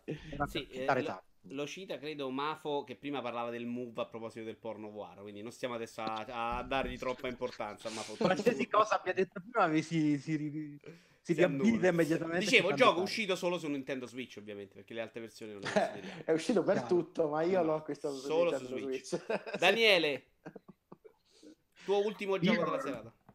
Non lo so, l'unica cosa che sto giocando... Super come 8 al- War. Ti devo portare io i titoli, però, dai. Ho capito, il Super 8 War... Eh, che vuol dire? Io l'ho giocato adesso, ne ho parlato adesso. Che ne so, magari Ho non mi ricordo se Gate, già parlato. Vabbè, sì, Super 8 VR è una figata. Una No, figata me non di... ne hai parlato perché non ricordavo di averne sentito parlare troppo. No, manco io, però vabbè, fa niente. Vai. Eh, Super 8 VR è una figata di gioco, mm, sia dal punto di vista proprio del gioco vero e proprio che eh, della spazialità. Come ti dicevo, eh, tu mi parlavi, mm, c- gli avevi preferito Robo Recall. Sì, Mm, sono ancora di questa opinione, mediamente. sì, probabilmente Per ritmo, so. forse, per ritmo, perché poi non mi piace molto la dinamica di se sbagli una- una- uno Eh, degli beh, intermedi eh, devi fare sì. tutti e cinque, un po' rompe il cazzo, Sì. un po' allungato. Però no, mi piacciono tutti e due molto, infatti sono entrati tutti e due nella mia top 15. Diciamo è più... 2017. Sì, sì, sì. Eh, è un gioco completamente differente da quello, è un altro gioco rispetto a quello, diciamo, mm, Esatto. canonico in- Al Super 8. È proprio un altro gioco, sono schemi diversi, ehm, un'altra cosa. E, secondo me, non lo so, anche questo è proprio l'esempio che il, il VR non è soltanto un... Cioè, è vero, ben però atto- questo secondo me è un ottimo gioco VR. Robo Recall è un ottimo gioco e basta. Cioè, ho proprio più l'impressione che Robo Recall sia una roba destinata proprio a vivere nel tempo e questo sia un più l'esperimento molto bello, bellissimo per VR come adesso. E, e sai cosa? Io non ho giocato Super 8 in VR, ma Super 8 eh, liscio. eh, Guarda, È no, ne abbiamo parlato. Io l'ho, l'ho apprezzato, ma non l'avevo considerato un grande capolavoro. Questo ti offre proprio una roba in più. Cioè, veramente c'hai il muro davanti, tu ti nascondi, ti muovi a 360 gradi dai proiettili. Cioè, l'idea funziona molto meglio. Sai perché forse lo sto apprezzando meno? Perché secondo me ti chiede più spazio a disposizione. Io ho un ambiente di gioco molto al limite. E infatti ci sono dei momenti in cui andare a prendere la pistola la devi anticipare, devi allungarti tu Sì, per prendere la pistola. Io non ci arrivo proprio perché cade troppo lontano. Nel... io ho una- Loro ti chiedono minimo due metri per uno e mezzo su Oculus, mi sembra. Io sto proprio al limite. E secondo me invece lui è, fa- è pensato per un ambiente molto più grande. sì, E qui- sicuramente c'è più lavoro nello spazio che devi fare. No, ma sì. soprattutto alcune volte non mi arrivano le armi a, a me. Quindi rimango. Sì, ti devi spostare. eh, ti devi spostare, te la devi andare a prendere. Io se mi vado a prendere sbatto sui monitor, capisci? Non, non- Sì, sì, no, però è, ecco, è proprio questo quello che ti dicevo, il fatto dello spazio, cioè lo senti proprio addosso, il fatto di doverti spostare, muovere, anche il Robo Recall raccogli le pistole che sono per terra, ti mh, eccetera, eccetera. In questo qua sei fermo, perché praticamente sei fermo e ti muovi soltanto intorno a te, come se fosse grosso modo, per far capire un pochino, uno scontro alla Matrix in cui tu schivi proiettili, prendi le armi al volo da chi le ha lasciate, ti Sì, pari con le ricordiamolo per chi non conosce la meccanica era che tutto il, il tempo, insomma, procede solo quando ti muovi. corre solo se ti muovi, sì. E, e tra l'altro con il VR, ecco, è molto... No, ma ci Cioè, hanno messo delle, delle scenette nuove, cioè sono dedicati proprio a fare un, Sì, sì. un nuovo gioco. È un'altra cosa, anche la trama, eh, ovviamente segue la stessa linea, tra virgolette, eh, però è costruita intorno appunto al visore. È una... Sono stati anche loro, insomma, in gamba a rifare completamente un... come se fosse un gioco nuovo. Sì, probabilmente è la cosa più vicina a Matrix che ti può venire in mente. Cioè, quando sei Esatto. nell'ascensore, ti muovi tra i proiettili che ti sfiorano proprio e tu devi veramente Sì. abbassarti, muoverti, sparare e decidere a chi sparare prima e muovere. Cioè, l'aggiunta rispetto a Super 8 è proprio devi muovere il corpo nell'ambiente come il personaggio, insomma. È una roba veramente Esatto. A me per quello è- forse è piaciuto anche più di Robo Recall perché eh, utilizzi tutto quello che hai, eh, quindi corpo, mani, eccetera, eccetera, proprio nel gameplay del gioco. È inserito perfettamente. Perfetto. Eh, Vuoi dire ciao. altro? no, basta. Ok, visto che abbiamo fatto, io direi di andare con eh, Mega Drive Mini e ce ne andiamo a dormire. Sì, allora, eh, prima del Mega Drive vi parlo di questa, che è l'Atari 2006 Pure questa è Ah. presa. Mini. Ok. Ah. Tutta sta roba qua viene ovviamente eh, sulla scia, nasce sulla scia della- delle mini console Nintendo che vanno in moda. e quindi pure questa c'ha l'uscita HDMI. In realtà le super eh, console Nintendo nascono sulla scia di quelle pezzentissime che andavano in televisione con Duck Hunt. Eh, a, a no, vabbè, no, no, secondo me è un'operazione diversa quella di Nintendo. Questa probabilmente un po' di più, però alla fine è sempre eh, quella l'idea, cioè di avere una riproduzione miniaturizzata di una console uscita tanti anni fa. Tra l'altro è brandizzata, cioè sulla plastica c'è la roba Tari eh, uscita in alta definizione e poi eh, la presa per, per, il trasformatore, quindi per la corrente. Davanti ci sono anche le, gli attacchi per i joypad, che eh, sono quelli con uh, i pin classici, quelli del Commodore 64, del Mega Drive, del Master System e quant'altro. E nella confezione ci sono anche due joypad, due joystick anzi, eh, che sono una riproduzione mini di quelli originali. Eh, giova ricordare come sta roba qua, questo penso che sia uno dei peggiori joystick ufficiali mai usciti eh, nella storia. Però per capire dipende dall'utilizzo fosse... che uno vuole farne, secondo me. Eh. Ma dipende a cosa si è abituato, a che calibro si è abituato. Questo comunque neppure in War rende, rende granché. Stiamo parlando di una circonferenza veramente ridotta nonostante il colore nero eh, joypad senza fili, quindi a differenza del Nintendo eh, sono wireless. Però io non farei proprio ah. l'unboxing con la tua videocamera a pila non incluse. No, no, ho finito, ho finito, questa è la roba. In, um, in realtà questa introduzione per dire veramente... Eh, cioè sta, uh, i giochi per Atari eh, sono uh, veramente difficili da metabolizzare. Sono difficili da metabolizzare per un giocatore anziano, diciamo così, che su, sull'Atari ci aveva giocato effettivamente all'epoca, eh, ma che ha difficoltà enormi a giocarci. Ci ho speso 10 minuti perché giocare con sta roba qua a, a Pitfall, ci sono, eh, ci sono 130 giochi inclusi dentro. È tutta roba veramente vecchia, vecchia, vecchia.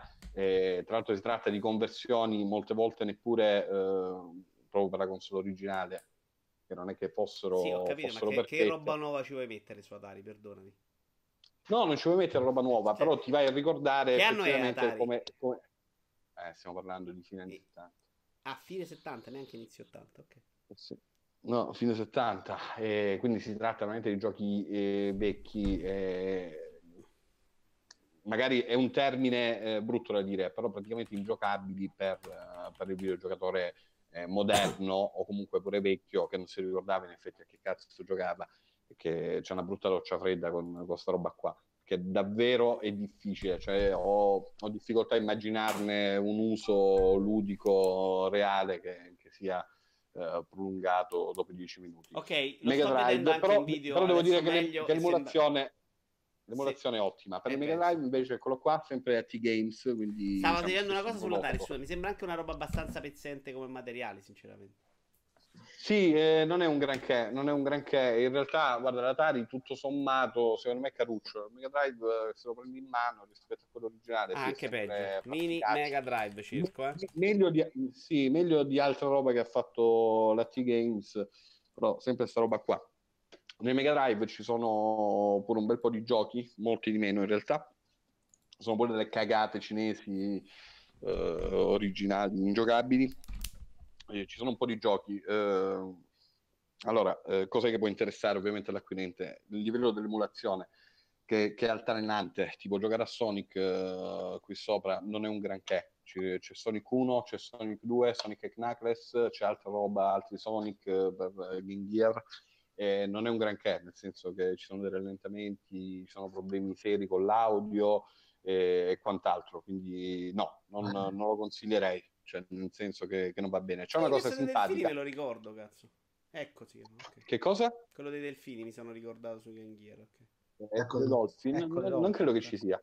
No, non credo che ci sia. Eh, detto questo, l'ho però, visto. oggi non c'è la cosa simpatica, che invece non hanno altre mini console in commercio, e che c'è praticamente l'ingresso per le cartucce, oh. eh, che tra l'altro è region free, e quindi puoi utilizzare i giochi, le cartucce okay. originali. Eh, ci ho provato e in effetti girano pure bene con qualche glitch grafico, però non saprei dire se è dovuto alla console oppure magari a, all'usura della cartuccia tipo Nintendo non la farà mai una cosa del genere. o roba del genere. E tra l'altro vanno pure i giochi americani credo anche se non ho provato però leggevo insomma che, che l'ingresso è universale quindi le cartucce americane avevano una forma leggermente diversa. E come operazione costano tanto, costano più del, della roba Nintendo. Anche qui c'è un joypad uh, wireless che, eh, che, è abbastanza simile all'originale a sei tasti del, del Mega Drive e anche qui si può comunque collegare il joypad originale perché c'è l'attacco. Eh, però l'emulazione eh, va dal, dal pessimo al, all'appena decente. La cosa carina è che ci sono i primi tre Mortal Kombat, cioè la trilogia classica di, di Mortal Kombat, che è una roba che all'epoca su Mega ho consumato e quella gira abbastanza, abbastanza, bene. Però non gira tutto benissimo, ci sono pure i giochi per Master System e per eh, Game Gear, costano 100 euro l'una. Francamente è un acquisto che non consiglierei, eh, a differenza invece della roba Nintendo, che ha eh, secondo me una ricostruzione storica un po' diversa, un, un un concetto, una filosofia completamente, completamente diversa. Se avete 100 euro da buttare, perché costano 100 euro l'una, allora sì, però insomma non, non è una roba eh, che... Non essendo che semplicemente perché sui mini Nintendo l'emula- cioè, l'emulazione è perfetta, quindi... Assolutamente, assolutamente perfetta, assolutamente perfetta, mentre qui no. Ma in realtà non è soltanto una questione di emulazione, pure di qualità della plastica e dell'oggetto che hai veramente in mano. Poi tutto sommato, se uno vuole giocare a roba vecchia, in effetti ci sono gli emulatori, però capisco, perché per me vale così, eh, la, la, bellezza, eh, la passione, eh, il vizio feticista di averla tra le mani la console. Per la roba Nintendo funziona, dalla confezione a, proprio allo, alla qualità delle plastiche pad, e alla riproduzione. Il uguale, certo. Esatto, esatto, esatto. Mentre per questo eh, tutta questa storia viene un po' meno perché tutto sommato la qualità, eh, no, peraltro costano pure di più. C'è la cosa carina di avere l'uscita per le cartucce. L'idea comunque di poter giocare, anche perché è un casino con le console vecchie, di poter giocare le cartucce originali attaccandole all'uscita di, di un LCD comunque è caruccia, comunque è caruccia però tutto sommato non mi sentirei di consigliarlo a differenza Sentite, ma il Comodo 64 è uscito quello mini? No, dovrebbe uscire no. a gennaio o no. febbraio, credo. Ok, va bene. Io direi e che tra, però... l'altro, tra l'altro, è una roba pure che dovrebbe essere caruccia. La sta, uh, una roba coach media, coach media, quindi non dovrebbe essere mal, malvagia. Almeno dai filmati, dalle foto che ho visto, mi sembra comunque un pacchetto interessante. Perfetto. Quello Io... potrei rischiare di prenderlo, eh. Il Comodo 64? Sì, per giocare a Tarican. Pazzo Tony, pazzo Tony. Io vi ringrazio per essere qua, per essere stati qua. Ringrazio soprattutto la gente che è stata con noi tutto questo tempo. In realtà siamo qui da un paio d'ore buone di più, quasi, forse due ore e mezzo. Eh, grazie ad Antonio Pizzo.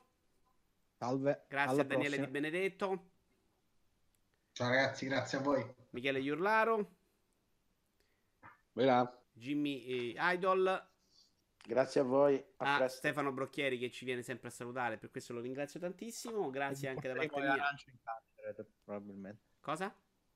Porteremo ah, le arance in carcere. Sì. La prossima puntata sarà direttamente dal carcere dove girare un film porno. Io in realtà ne conosco diversi a quel tema. E... Un saluto da parte mia. Noi ci dovremmo vedere eh, probabilmente proprio con Dragon Quest con la prossima cosa. Io e Tony, in cui giochiamo a Dragon Quest 11 in giapponese, inventando storie. E forse Michele Iorlaro, se vuole venire. E la vuoi fare in diretta, sta cosa? Assolutamente in diretta, Tony. Io non faccio tagli o editing per, per principio di vita proprio. Grazie a Va tutti, bene. ragazzi. Alla prossima. Ciao. Ciao. Ciao.